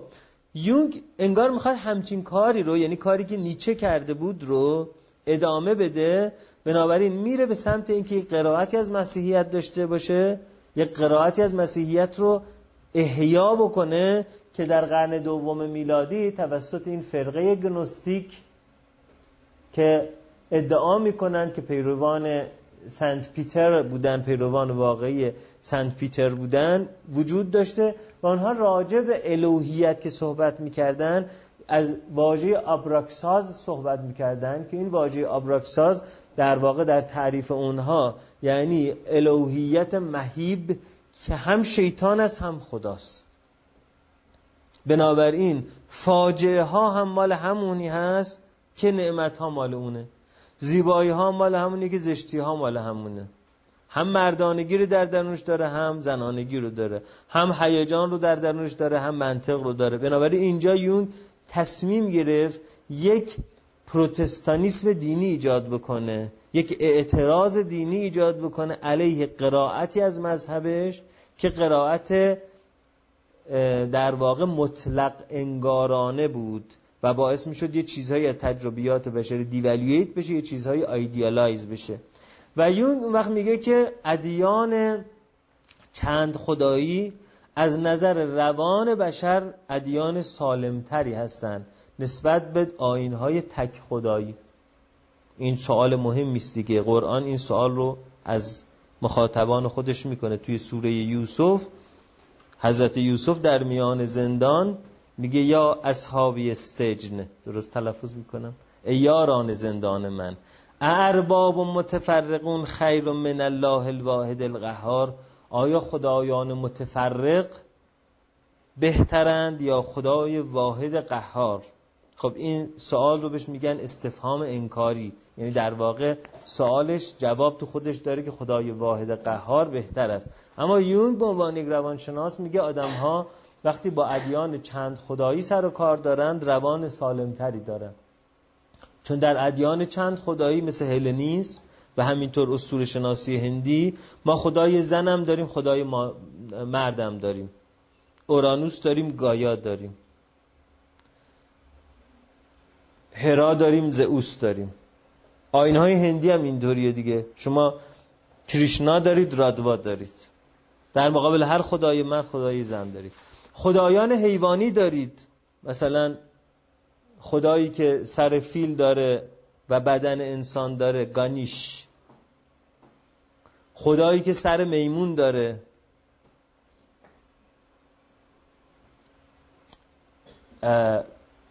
حالا اسمش یادم میاد یعنی در واقع شهوت هم جزوی از الوهیت میاد. خدایی که آلت تناسلی خیلی بزرگی داره. پرپوس در یونان باستان لینگام در هند. آدما برای مشکلات جنسیشون میرن نظر اون می‌کنن. ما برای همه مشکلات باید نز... با یه خدا صحبت کنیم. البته شیعیانی مسئله رو حلش کردن. می‌دونید دیگه. خدایان متعددی ایجاد کردن. حالا یکی ابوالفضل یکی حضرت معصوم است یکی امام رضا هر کدوم تخصصی به درد یکی یک کاری می‌خورند. یا آیه حسین رضا زاده مثلا بلند می‌کرد که نمی‌گفت یا حضرت معصومه. شما فکر می‌کنید می‌تونست اون بعضی رو بلند کنه؟ نمی‌تونست. ولی خب به هر حال. جدی؟ منم همینو میگم. ولی ایشون میشه دکتر ولایتی؟ من میشم نمیشم دکتر ولایتی. آره. چون من نمی‌دونم چرا خندم می‌گیره وقتی اینا رو میگم ایشون خندش نمی‌گیره. تفاوتمون اینه. بله به حال. آره گفته نباید در مورد هر چیزی به هر کسی نزد بکنی. باید تخصصشون رو شناخت. جالب بود. مرسی. فکر خب به حال. یونگ نظرش این بود که ما باید یک قرائت دینی جدید رو بهش بپردازیم. که اون قرائت دینی جدید این قرائتی باشه که اینقدر ارزش داوری اخلاقی مطلقی رو راجع به الهیات نداشته باشه. و در نتیجه یونگ از اینجا به عنوان یک آدمی که کارکرد اجتماعی می‌خواست انجام بده برای روان جمعی وارد این ماجرا شد که یکی از اون کاراش بود که در سال 1952 کتابی نوشت به اسم پاسخ به ایوب. Answer to Job. که این پاسخ به ایوبش به فارسی هم ترجمه شده. هم بله دو تا ناشر مختلف زدن ولی مترجم هر دوش فعاد روحانی هست. هم انتشارات جامی زده هم انتشارات این نمی‌دونم چی هست. آره. پاسخ به ایوب. داستان کتاب پاسخ به ایوبش اینه که یونگ شروع می‌کنه عهد عتیق رو نقد کردن. توی سفر انبیاء عهد عتیق یه فصلی وجود داره سوره یعقوب که همین داستانی هم که ما راجع به یعقوب هممون شنیدیم. در واقع سورسش اون هست. بعد وارد قرآن هم شده. در واقع تمام داستانهای قرآن داستانهایی است که مفصلش توی عهد عتیق وجود داره. به جز داستان موسا و خزر که تو عهد عتیق وجود نداره که گفتم که یونگ یه سمینار راجع به این داستان توی کنگره اورانوس ارائه کرده بود. بقیه داستانهای انبیاء قرآن غیر از داستانهای مسیح که دیگه مال بعد از موسی بود همه انبیاء دیگه انبیاء بنی اسرائیل توی تورات هم وجود داره. توی این داستان خب همون اتفاقی که می‌بینید بر سر یعقوب آمد خدا و شیطان با هم دیگه کل کل کردن. و شیطان گفت که من همه بندهاتو می‌تونم وسوسه کنم. خدا گفت نه تو یعقوب نمی‌تونی بکنی. بعد گفت نه این یعقوب اگه بچه هاشو بگیری کفر میگه. خدا بچه هاشو گرفت. و اول گفت ثروتشو بگیری کفر میشه. میگه سیل اومد گوسفنداش رفت یعقوب باز خدا رو شکر کرد. گفت بچه هاشو بگیری کفر میگه. بعد ارز کنم خدمتتون که بچه هاشم کوه ریزش کرد. بچه هاش زیر سنگ رفتن مردن. اون بازم خدا رو شکر کرد. بعد آخر گفت سلامتیشو بگیری کفر میگه. جرب گرفت تمام بدنش کرم زد. باز شکر کرد. گفت چشم بیناییشو بگیری کفر میگه. نابینا شد کفر کرد. بعد دیگه شیطون پوزش به خاک مالیده شد. گفت کف کردم بابا خیلی کار. داری. این سوره رو یون ها؟ آره داستان خودمونه. میگن یه گدایی نه توی تورات ناراحت نشه. شما تورات خوندین؟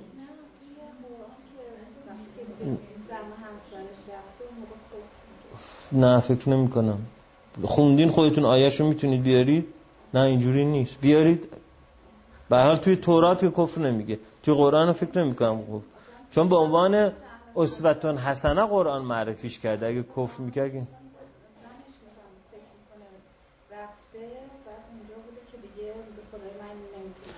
خودتون خوندین یا کسی براتون گفته؟ یعنی که زن باید آها آره. حالا نمی‌دونم رجوع می‌کنیم به خدا خوشبختانه. سورسش در دست ما هست هنوز. آره. آها. زنش بی که کرد کف گفت. آه. خب به حال این این سوره تورات رو یونگ تفسیر می‌کنه. و در این تفسیرش این کارو می‌کنه. میگه خب اگر من یک روانکاو باشم و شما فکر کنید که تورات سخن خدا درباره خودش هست سخن خداست شما یه آدمی برای شما حرف می‌زنه شما تفسیرش می‌کنید به من روانکاو. فکر می‌کنم اگر خدا اومده بود پیش من به این هزار صفحه تورات حرفای خدا بود. من این شخصیت رو چجوری تفسیر می‌کردم؟ در این کتاب اینقدر کتاب کفرالودی است. ولی خوبه که به فارسی ترجمه شده تجدید چاپ هم میشه. در این کتاب یون به این نتیجه می‌رسه که اگر این حرفا رو خدا گفته بود من بهش می‌گفتم تو یک شخصیت نارسیسیستیک پارانویدی خودشیفته و پارانوید یعنی هیچ وقت به عزیزترین فردت اعتماد نمی کنی مگر سختترین آزمون ها رو بکنی و حاضری عزیزترین فردت رو برای نشون دادن قدرت و عظمت کار خودت به بدترین دشواری ها بندازی. و در نتیجه اگر این حرف های خدا باشه من میگم تو یک شخصیت نارسیسیستیک پارانویدی که به شدت نسبت به خودت ناخداگاهی و اسم شدو خودت رو گذاشتی شیطان. اسم شدو خودت رو گذاشتی شیطان. میگه شیطان کسی نیست به جز شدو این خداوند. و در واقع هدف یون این نیست که خدا رو روانکاوی کنه چون اساسا خدا که یک شخص نیست که ما بخوایم روانکاویش کنیم. یک مفهوم انتظایی است. مثل قضیه فیساغورس میمونه دیگه. یک مفهوم انتظایی پس یون اصلا کسی نیست که من خدا رو روانکاوی کردم. در واقع داره میگه این قرائت دینی چه قرائت دینی بیماری است. قرائت دینی است که به شخص خدای متشخصی اعتقاد داره که این خدای متشخص بیماره ناخداگاهه از خودش و دوچار اختلال شخصیت های شدید هست. هی چیز می‌کنه هی فاجعه ایجاد می‌کنه برای اینکه قبولش بکنن. مثل رهبری میمونه مثلا مردم حلبچه صدام رو قبول نکردن بمباران شیمیاییش کرد دیگه. حالا مردم مثلا فلانجا خدا رو قبول نکردن سیل اومد نوزادانشون هم سیل برد. خب این به خود چیفتگیش آره. یعنی که اگر یه جایی هست حکومت منو قبول نکنن من بمباران شیمیاییش می‌کنم دیگه. شباهت این دوتا رو ببینید. در نتیجه یون نظرش این بود که من می‌خوام یک قرائت جدید دینی رو ایجاد بکنم. ببینید اینجا دیگه از حوزه کلینیسیان میاد بیرون. دیگه روان درمانگر یا کاری بالینی نیست. این یه کار فرهنگی است که داره می‌کنه. scientist هم نیست. یه کسی است که داره یک بازنگری دینی ایجاد می‌کنه. یه شأن دیگری از شأنای یونگ و محصول این کارش دو تا کتاب بود. که میگه این دو تا کتاب رو به عنوان دستاب معنای زندگی. دیروز براتون گفتم که معنای زندگی خودش رو این می‌دونست که آن چیزی که نیاکانش ناتمام گذاشتند کامل کنه. نیاکانش هم که کشیش بودن. و یک جنگ وجود داشت بین نقد کردن و ایمان مذهبی. و اون معنای زندگیشو در این پیدا کرد که بیاد به تعبیر خودش یک قرائت دینی جدیدی رو ایجاد بکنه که این قرائت قرائت سالمتری باشه. و در کتاب خاطرات رویاها اندیشه ها میگه این دوتا کتاب رو که نوشتم به این نتیجه رسیدم که رسالت خودم رو در زندگی انجام دادم و کاری که باید بکنم کردم. کتاب راز پیوند که در واقع این ادبیات کیمیاگری رو مرور می‌کنه و اون ازداد روانی که باید ترکیب بشن در تصویر الوهیت رو بهش می‌پردازه و کتاب آیون که در واقع راجع به استوره مسیح توش صحبت می‌کنه. هر دو کتاب به فارسی ترجمه شده. خانم پروین فرامرزی و آقای فریدون فرامرزی ترجمهش کردن. هر دورم بهنش منتشر کرده. من این دو تا کتاب رو پیشنهاد نمی کنم خوندنش رو به دو دلیل. یکی اینکه هیچ ربطی به روانشناسی نداره. و هیچ کاربردی هم برای جامعه ما نداره. و دوم اینکه برای فهمیدن این کتاب شما باید میتولوژی مسیحی رو بدونید. در غیر این صورت این همش توی کتاب داره ارجاع میده. به ارجاعهایی میده که برای ما کاملا غیر قابل فهمه. مثلا توی کلیسا قرنهاست دارن راجع به این صحبت می‌کنن که آیا اقنوم سلاسه رو قبول کنن یا اقنوم اربعه رو قبول کنن؟ و آیا مریم یک ذات الهی داشت یا انسانی بود که ذات الهی او رو مس کرد. خب برای ما این خیلی فرقی نمی‌کنه. در نتیجه برای کسی که الهیات و اصول شناسی مسیحی رو ندونه قطعا غیر قابل فهمه و ممکنه فکر کنه ترجمه کتابش کال داره ولی نه واقعا ترجمهش درسته. برای ما غیر قابل فهمه چون پیش نیازش بعد دوم که کاربردی هم برای جامعه ما نداره دیگه. ولی به هر حال اگه دوست دارید کلکسیونتون کامل باشه این دو تا کتاب هم رو بگیرید به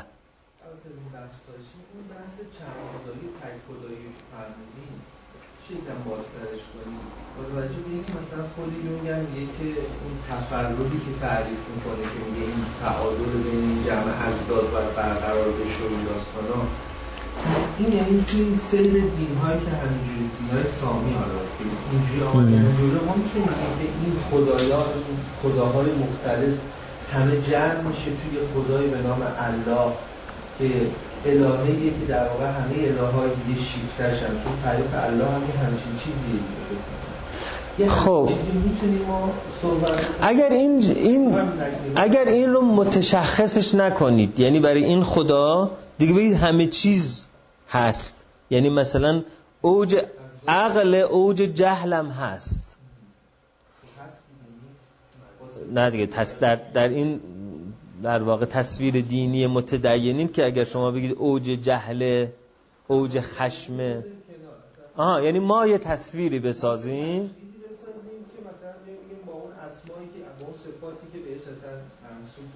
آخه صفاتی هم که بهش منصوب میشه مثلا شما دعای جوشن کبیر رو بخونید هزار صفت از صفات خداست. هیچ کدوم از این هزار صفت صفاتی نیست که شما به عنوان یه چیز منفی بهش نگاه بکنید. خب؟ یون می‌خواد اون منفی مثبته رو برطرف بکنه. یعنی بگه این منفی اگر این رو در خدا منفی ببینید در خودتون هم منفی می‌بینید. میشه گفت مثلا گرایش های صوفیانه وحدت وجودی. که گرایش های صوفیانه وحدت وجودی میگن همه چیز خداست. حتی موسا هم با فرعون تفاوتی با هم نداشتن. چون که بیرنگی اسیر رنگ شد موسی با موسی در جنگ شد.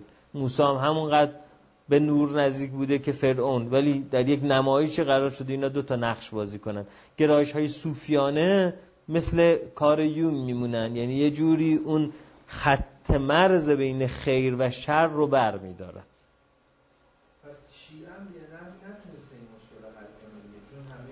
آره بله. یعنی هیچ اشتباه نمی‌کنن دیگه. همشون خوب مطلقا. بله. اساسا معصومن. یعنی اصلا هیچ هیچ خطایی نمی‌کنن. حتی خطای ریاضی هم نداشتن. مثلا اگه بهشون می‌گفتی 236 ضرب در 1350 امکان نداشته خطا جواب بده. شما راجع به اسمت بخونین.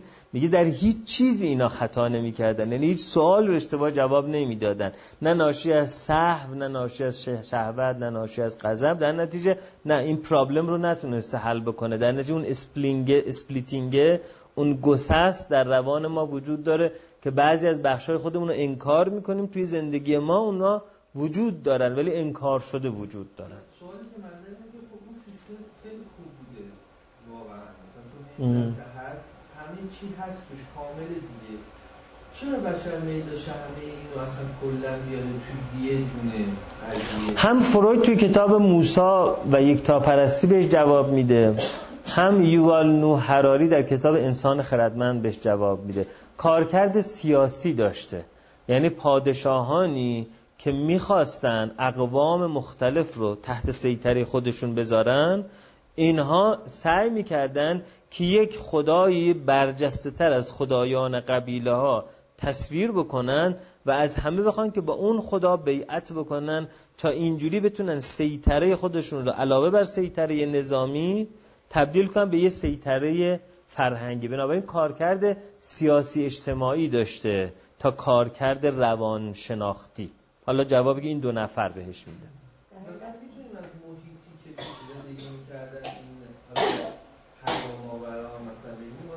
که مثلا مکه بوده خب هیچی نبوده. خب. خالی های محض بوده کبیرهای خیلی عظیم. ولی مثلا هند یه جایی خیلی سرسید نه آخه قبل از محمد که همون کویر هم فقط 365 تا خدا توی کعبه گذاشته بودن. در نتیجه اگر بخوایم به قلمرو و طبیعت برگردیم که خب چطور یک دفعه که قلمرو تغییر نکرد. چرا نیاز... چرا نیاز سیاسی بوده دیگه؟ در واقع نیاز سیاسیش این بوده که حکومت جدید قرار بوده تشکیل بشه و قبیله بنی هاشم قرار بوده از قبیله بنی امیه حکومت رو بگیره که تونسته بگیره ولی خب بنی امیه دیگه توسط معاویه پس گرفتن. ولی اون سر جاش باقی موند. خب. که برای فاشیسم گفته که مسئله نهایت نظامی بودن و نهایت مذهبی بودن و نهایت ملی ملی ملی گرایی و شخصیت کاریزما داشتن.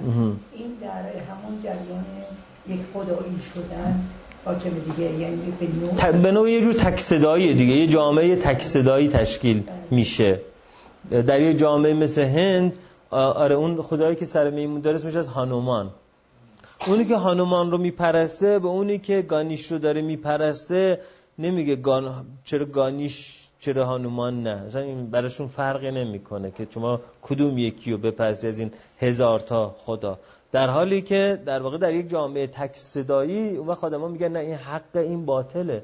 نمیشه این درست باشه این درسته. و در نتیجه با هم در واقع اختلاف نظر پیدا می‌کنه خب حالا یونگ همون ماجرا رو در برباری انسان ها هم دید که انسان ها هم وقتی که خیلی مطلق انگار میشن دوچار ابسولوتیسم میشن یه پرابلم های پیدا می‌کنن. مثلا یک مرد تصور می‌کنه فقط مرده و یه تعریف از مرد داره. مثلا پسر که گریه نمی‌کنه پسر که نمیترسه پسر, پسر که لاک نمی‌زنه پسر که رژ نمی‌زنه پسر که عروسک بازی نمی‌کنه پسر که موهاش رنگ نمی‌کنه.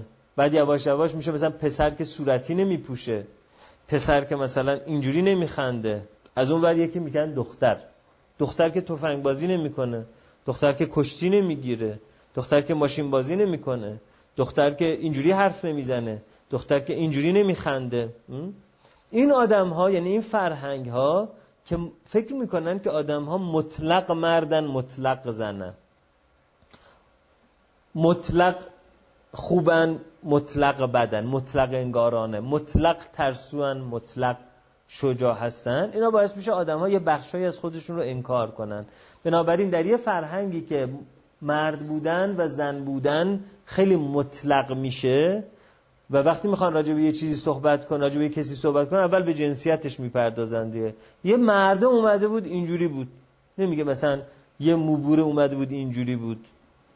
نمیگه مثلا یه سیبیلوه اومده بود اینجوری بود. یه مردم یه زنه دیدم اینجوریه. یعنی انگار مرد بودن و زن بودن مهمترین شاخصه. حتی شما می‌بینید مثلا آگهی میدن. یک منشی خانم استخدام می‌کنی. مثلا انگار که اون شغله حتما باید توسط خانم انجام بشه. یا اینکه میگن یکی از ویژگی های رئیس جمهور اینه که رجل مذهبی سیاسی باشه. نمیگن یه شخصیت مذهبی سیاسی میگن رجل مذهبی سیاسی. یعنی باید آلت رجلیتش رو شورای نگهبان احراز کنه وجود این آلت رجلیت رو. خب فرهنگ هایی که به این اندازه دوچار سکسیسم میشن جنسیت محوری میشن بعد شما می‌بینید که یه آدم که خودش رو مرد می‌دونه خیلی ویژگی های خودش رو باید انکار کنه. مثلا اگر یک فیلم نگاه می‌کنه گریش بگیره خیلی راحت شما می‌بینید یه خانم اونجا میره دستمال کاغذی ور میداره اشکاشو پاک می‌کنه. یا آقا شما می‌بینید چشماش مثلا نم زده ولی صورتش ورم کرده ولی اشکش در نمیاد. یعنی انگار گریه کردن میشه زنانه. نعره کشیدن مثلا باز میشه مردانه. بعد یون میگه بنابراین اینجوری یک مرد کلی از ویژگی های خودش رو به خاطر اینکه زنانه محسوب میشه این کار می‌کنه و این زن کلی از ویژگی های خودش رو برای اینکه مردانه محسوب میشه انکار می‌کنه. به این مرد درون یک زن روح مردانه روان مردانه درون یک زن اسمش می‌ذاره آنیموس که نرین روانی هم ترجمهش کردن. به یک زن درون یک مرد میگه آنیما که مادین روانی ترجمهش کردن. خب دیروز راجع به این صحبت کردیم که تو ناخودآگاه جمعی هم می‌تونه این اتفاق بیفته. یعنی بعضی از فرهنگ ها مثل فرهنگ هندی فرهنگ مادین روانی هستن. بعضی از فرهنگ ها مثل فرهنگ رومی فرهنگ نرین روانی هستن. راجع به زمانه ها هم میشه تفسیرش کرد. مثلا یونگ و نو یونگی ها اعتقاد دارن ما الان در زمانه نرین روانی هستیم. به این خاطره که جنگ خیلی زیاده ترور خیلی زیاده. اسلحه خیلی حرف مهمی رو می‌زنه. جاه طلبی خیلی مهم هست. خیلی در زمانه شاعران عارفانه به سر نمی‌بریم. در نتیجه زمانه ها هم از نظر یونگ یه جور جنسیت دارن. این جنسیتشون به آلت رجولیت خودش نشون نمیده.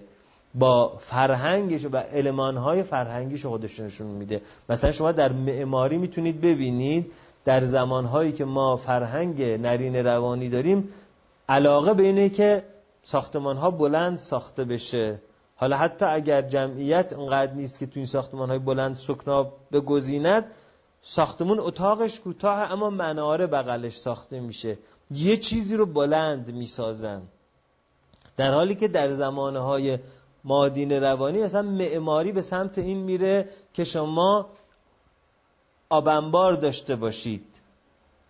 سردابه داشته باشید رحم در درون هر خونه داشته باشید واژن در درون هر خونه داشته باشید. آدم ها برن در اون جایی که معمولا تاریک و خیس و به آب نزدیکه و به خاک نزدیکه یه تایم هایی رو اونجا بگذارن یعنی معماری می‌تونه معماری نرین روانی و مادین روانی باشه. تعلیم و تربیت می‌تونه تعلیم و تربیت نرین روانی و مادین روانی باشه. در نتیجه وقتی یونگ راجع به آنیما و آنیمو صحبت می‌کنه واقعا نباید به ویژگی های جسمانی یا چیزهای خیلی عینی فکر کنیم. می‌تونه یه طرز تفکر باشه. خب. بله. مرد و زن به خودشون اصولا چگونه تعریف می‌کنیم که بعد در درون این مرد زنی هست یه قضاوت اجتماعی است. یعنی به چه کسی برچسب اجتماعی مرد می‌خوره؟ به چه کسی برچسب اجتماعی زن می‌خوره؟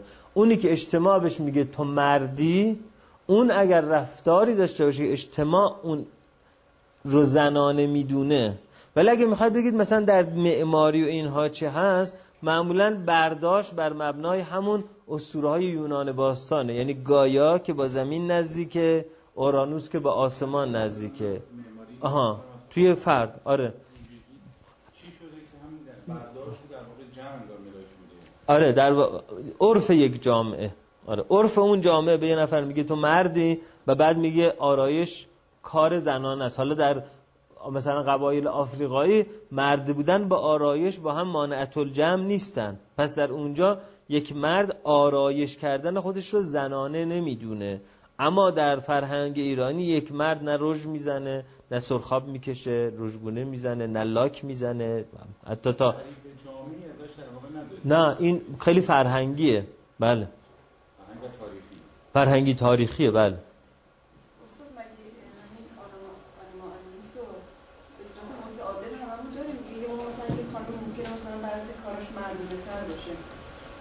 بیشتر ابراز وجود توی کاری که مثلا مردونه تره اصلاحات متعادل همون داریم ما شیوه های مختلفی داریم. نه اگر همه ما متعادل بودیم که دیگه خیلی از خوب بود. در واقع اکثریت از نظر روانکاوی اکثریت بیمارن مگر خلافش ثابت بشه دیگه. در روانکاوی میگن نورمالیتی از یوتوپیا در روانکاوی سالم بودن یک مدینه فاضله است یک یوتوپیا است یک آرمان شهره. در نتیجه همه ما به شکل متعادل این رو نداریم. اینکه یه آدمی بتواند حساب کتاب مهندسی داشته باشه. اینقدر دقیق ولی اینقدر با احساساتش ارتباط داشته باشه که موقعی که فیلم نگاه می‌کنه اشکش در میاد اشک خودش رو قایم نکنه. این آدم متعادله. اما شما می‌بینید اون آدم هایی که فیلم نگاه می‌کنن اشکشون در میاد یا تا یه آهنگی می‌زنی قرب کمرشون میفته اون آدما نمی‌تونن حساب کتاب یه ساختمون رو انجام بدن از اون ور قضیه اون آدمی که حساب کتاب دقیق انجام میدن اونا نمی‌تونن قشنگ برقصن. شما قشنگ ببینید یه مهمونی مثلا بذارید ببینید کیا میرقصن کیا خیلی میرقصن. بیشتر اونایی که خیلی میرقصن خیلی راحت میرقصن تا آهنگ عوض میشه یه دفعه از این غیر به اون غیر میرن. اونا نمی‌تونن. خیلی پیچیده حساب کتاب کنن محاسبات پیچیده رو انجام بدن. یا شغلهای خیلی ساده ای دارن یا اینکه تو محاسبات خطاهای بزرگی دارن. اون ور قضیه اون آدمایی رو که می‌بینید مثلا استاد زلزله شناسی فلان جاست یا فلانی مثلا جراح فلانی یا فلانی اونها می‌بینید به این راحتی غیر به کمرشون نمیفته به این راحتی هم غیر عوض نمی‌کنن. خیلی انگشت شمارن اونایی که هم بتونن خوب غیر بدن یا راحت بتونن گریه کنن همین که بتونن محاسبات پیچیده رو انجام بدن یعنی اون تعادله که شما دارید داری بهش صحبت می‌کنید تعادل نیست که در همه ما وجود داشته باشه. اگر منظورتون از تعادل واقعا تعادل بود.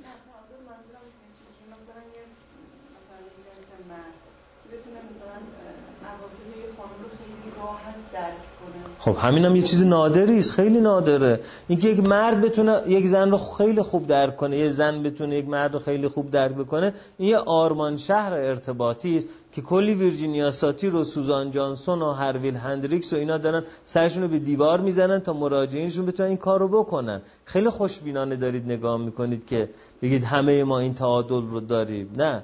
در یک شرایط آرمانگرایانه قرار هست ما این تعادل رو به دست بیاریم. ولی اغلب ما این تعادل رو نداریم. یا از این ور بوم میفتیم یا از اون ور بوم میفتیم.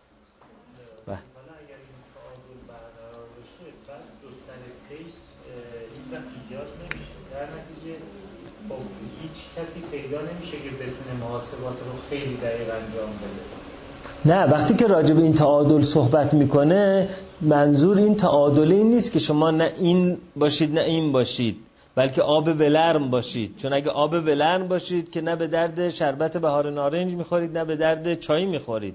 منظور اینه که شما بدونید تو چیزی که ذاتا متضاد هستن در یه آدم کشف کنید مثل خیام که وقتی شعر میگه در اوج پذیرش جبر تراژیک بشری است. ولی از یه طرف وقتی ریاضیدان و منجمه به چه دقتی داره زمانبندی سیارات و ارتباطشون با زمین رو محاسبه می‌کنه؟ یعنی قراره در حالی که اون رو کامل تجربه می‌کنی اینو تجربه کنی. نه اینکه بعد تبدیل بشی به آید آدمی که نه خوب میرقصه نه خوب خلبانی می‌کنه. نه اصلا منظور از تعادله این نیست.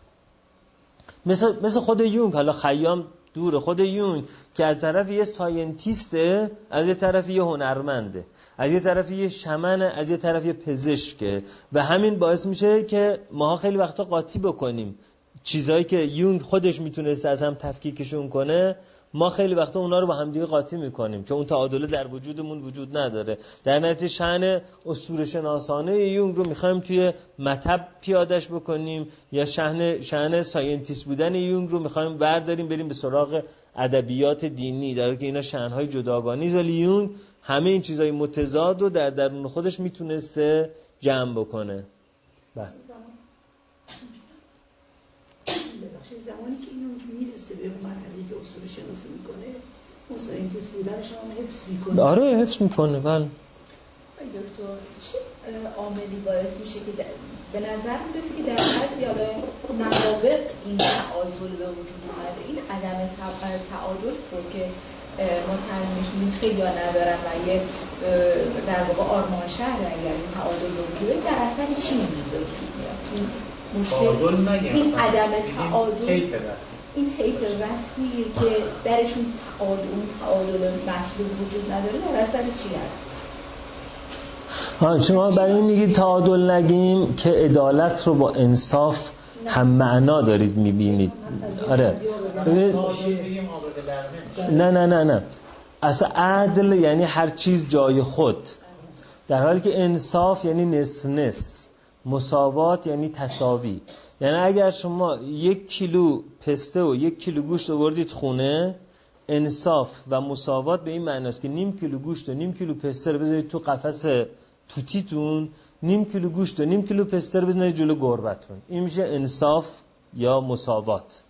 اما تعادل یعنی تمام یک کیلو گوشت و خیلی شکم سیریا. تمام یک کیلو آشغال گوشت و بذارید جلو گربتون تمام یک کیلو پسته رو بزنید جلوی توتیتون. بنابراین وقتی میگیم تعادل بر مبنای عدل یعنی سر جای خودش تو خوب برقصی سر جای خودش تو عدد و رقم ها رو با دقت کافی ارزیابی بکنی. به این معنا کلمه تعادل رو به کار می‌بریم. اون آب ولرمه میشه انصاف میشه مساوات. در واقع نظر واژه‌ای بخوایم بهش بپردازیم. بله اینکه چطور میشه یه آدم اینجوری میشه؟ مثل همه پدیده های انسانی ترکیبی از ژن و محیط. بله در اقلیت هند آره برای همین گفتم خیلی خوشبینانه دارید نگاه می‌کنید. یعنی وقتی ما راجع به این تعادل راجع به آدما صحبت می‌کنیم هم اصلا قرار نیست اون تعادل این بشه که این آدم بشه به اوج مثلا هنر و اوج علم. قرار است اگر این آدم جراح هست یه کمی ارتباطش با شعر بیشتر بشه.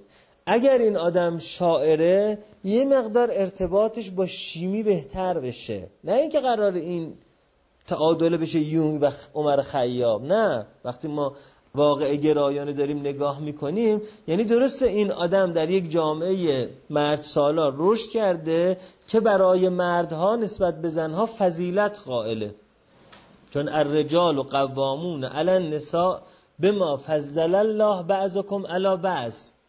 یعنی مردها تکیگاه زنها هستند چرا که خداوند برتری داده از آنها را به دیگران. خب یه آدمی در این فضا رشد کرده که امام معصوم در این فضا گفته فان النساء نواقص العقول و نواقص الحظوظ و نواقص ایمان خب حالا این مرد حالا اگر میاد تراپی توسط یک نظام زوج درمانی هرویل هندریک سوزان جانسون ویرجینیا ساتیر و غیره این به این معناست که دیگه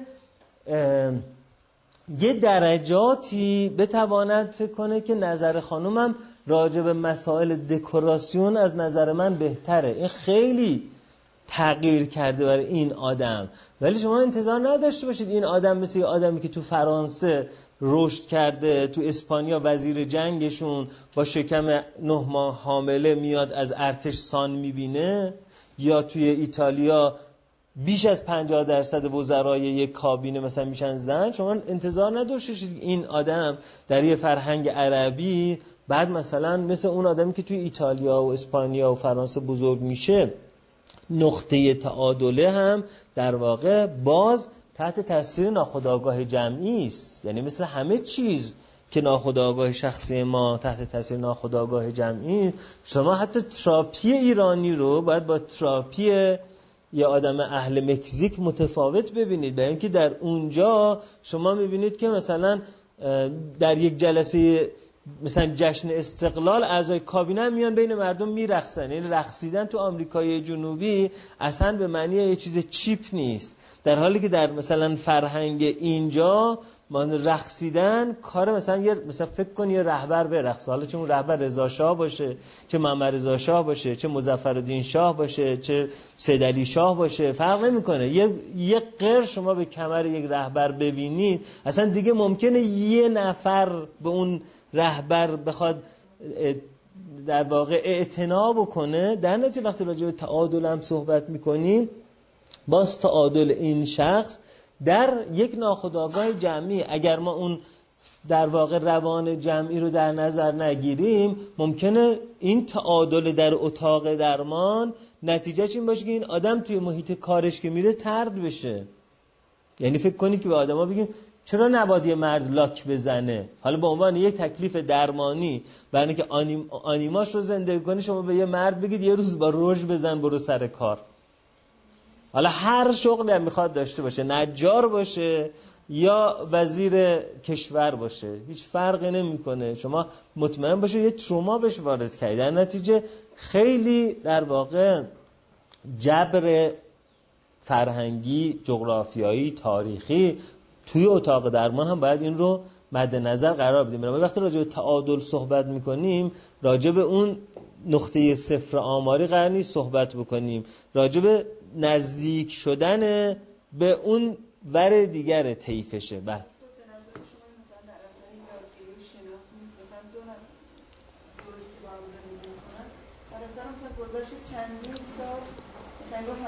نه ژن و یادگیری.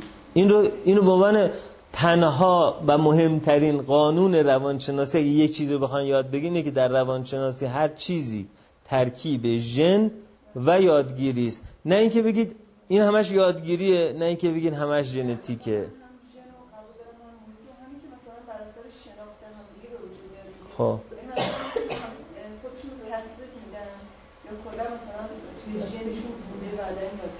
همون میزان تطبیق پذیری ما ژنتیکیه. یعنی بعضی از آدم ها انعطاف خیلی زیادی دارن سیستم عصبیشون انعطاف خیلی بیشتری داره. بعضی از آدم سیستم عصبیشون انعطاف خیلی کمتری داره. این میزان انعطاف رو ژن تعیین می‌کنه. بله.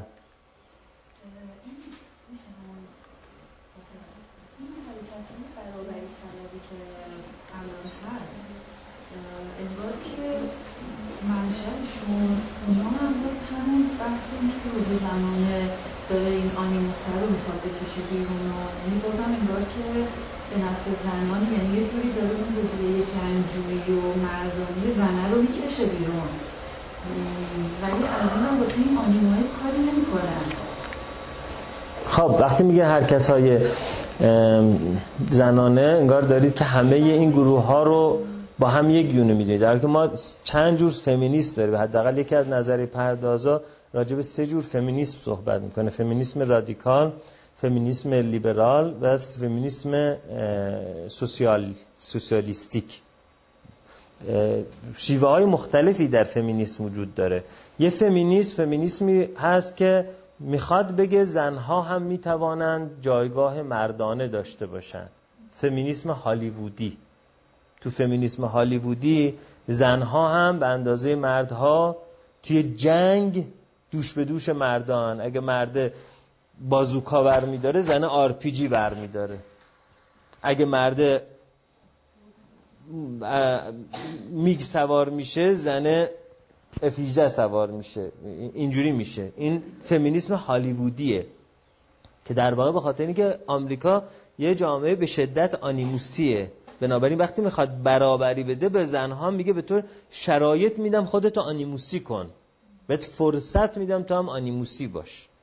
در حالی که یه فمینیسم دیگه فمینیسمی است که میگه که جایگاه مردانه و جایگاه زن یا فرهنگ مردانه و فرهنگ زنانه رو شما نیاین. در واقع فرو بکاهید به ویژگی های بیولوژیک. فکر کنی یه مردی مثل حسین پناهی خیلی زن‌تره نسبت به یک زنی مثل آنگلا مرکل. در نتیجه آنگلا مرکل رو بشناسید بگید فارغ از اینکه تو رحم داری یا بیضه داری تو می‌تونی رهبر اتحادیه اروپا باشی. حسین پناهی رو هم بشناسید بگید فارغ از اینکه تو ایکس ایکس داری یا ایکس ایگرگ داری تو تو بشین اینجا منو آروم می‌کنی. با تو حرف می‌زنم مثل که با مادرم حرف زدم. سیبیل داری یا؟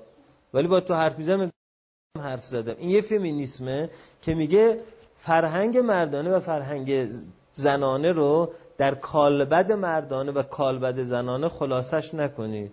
این مثلا یکی از گرایش های این فمینیسم که شما راجبش صحبت کردی در واقع فمینیسم هالیوودیه. خب؟ یه فمینیسم هم وجود داره میگه که چون مردها چند صد سال حکومت رو در دست داشتن و به زنها ظلم کردن حالا به فرض اینکه این قرائت تاریخی درست باشه حالا زنها حق دارن از مردها انتقام بگیرن. مثلا چطور چند صد سال شما حق داشتید چهار تا زن داشته باشید و بی نهایت سیقه ما حق نداشتیم. حالا ما دلمون می‌خواد یک حرمسرای کلوپاتری رایی داشته باشیم. بابا اگه ناصر دیشا 300 تا زن داشته به من چه مربوطه؟ اگه خسرو پرویز حرمسراش 365 تا توش بودن به من چه مربوطه؟ من که الان به تو خیانت نمی کنم من که به قراردادی که با تو بستم متعهدم. تو یعنی چه هر روز داری با یکی لاس می‌زنی؟ شما مردا در طول تا اینم یه جور فمینیسمه. فمینیسم ریاکشنال واکنشی. آها مردا اینجوری کرده بودن در طول تاریخ مثلا. اما بابای من که اینجوری نکرد و داداش من که اینجوری نمی‌کنه. تو که به عنوان دوست پسر من یا همسر من اینجوری نمی‌کنه ولی خشم شبه تاریخی رو دارم من با خودم می‌کشم. بنابراین وقتی راجع به فمینیسم صحبت می‌کنیم خب باید اول فمینیسم رو تعریف بکنیم بعد بگیم راجع به کدوم فمینیسم صحبت. خب اینم کار بعدی یونگ بود. از 1934 تا 1939 پنج سال یونگ راجع به نیچه سمینار داد. وقت چایمون شد. این داستان که به زودی تموم نمیشه. این داستان سی ساعت ادامه داره. قربان شما مرسی.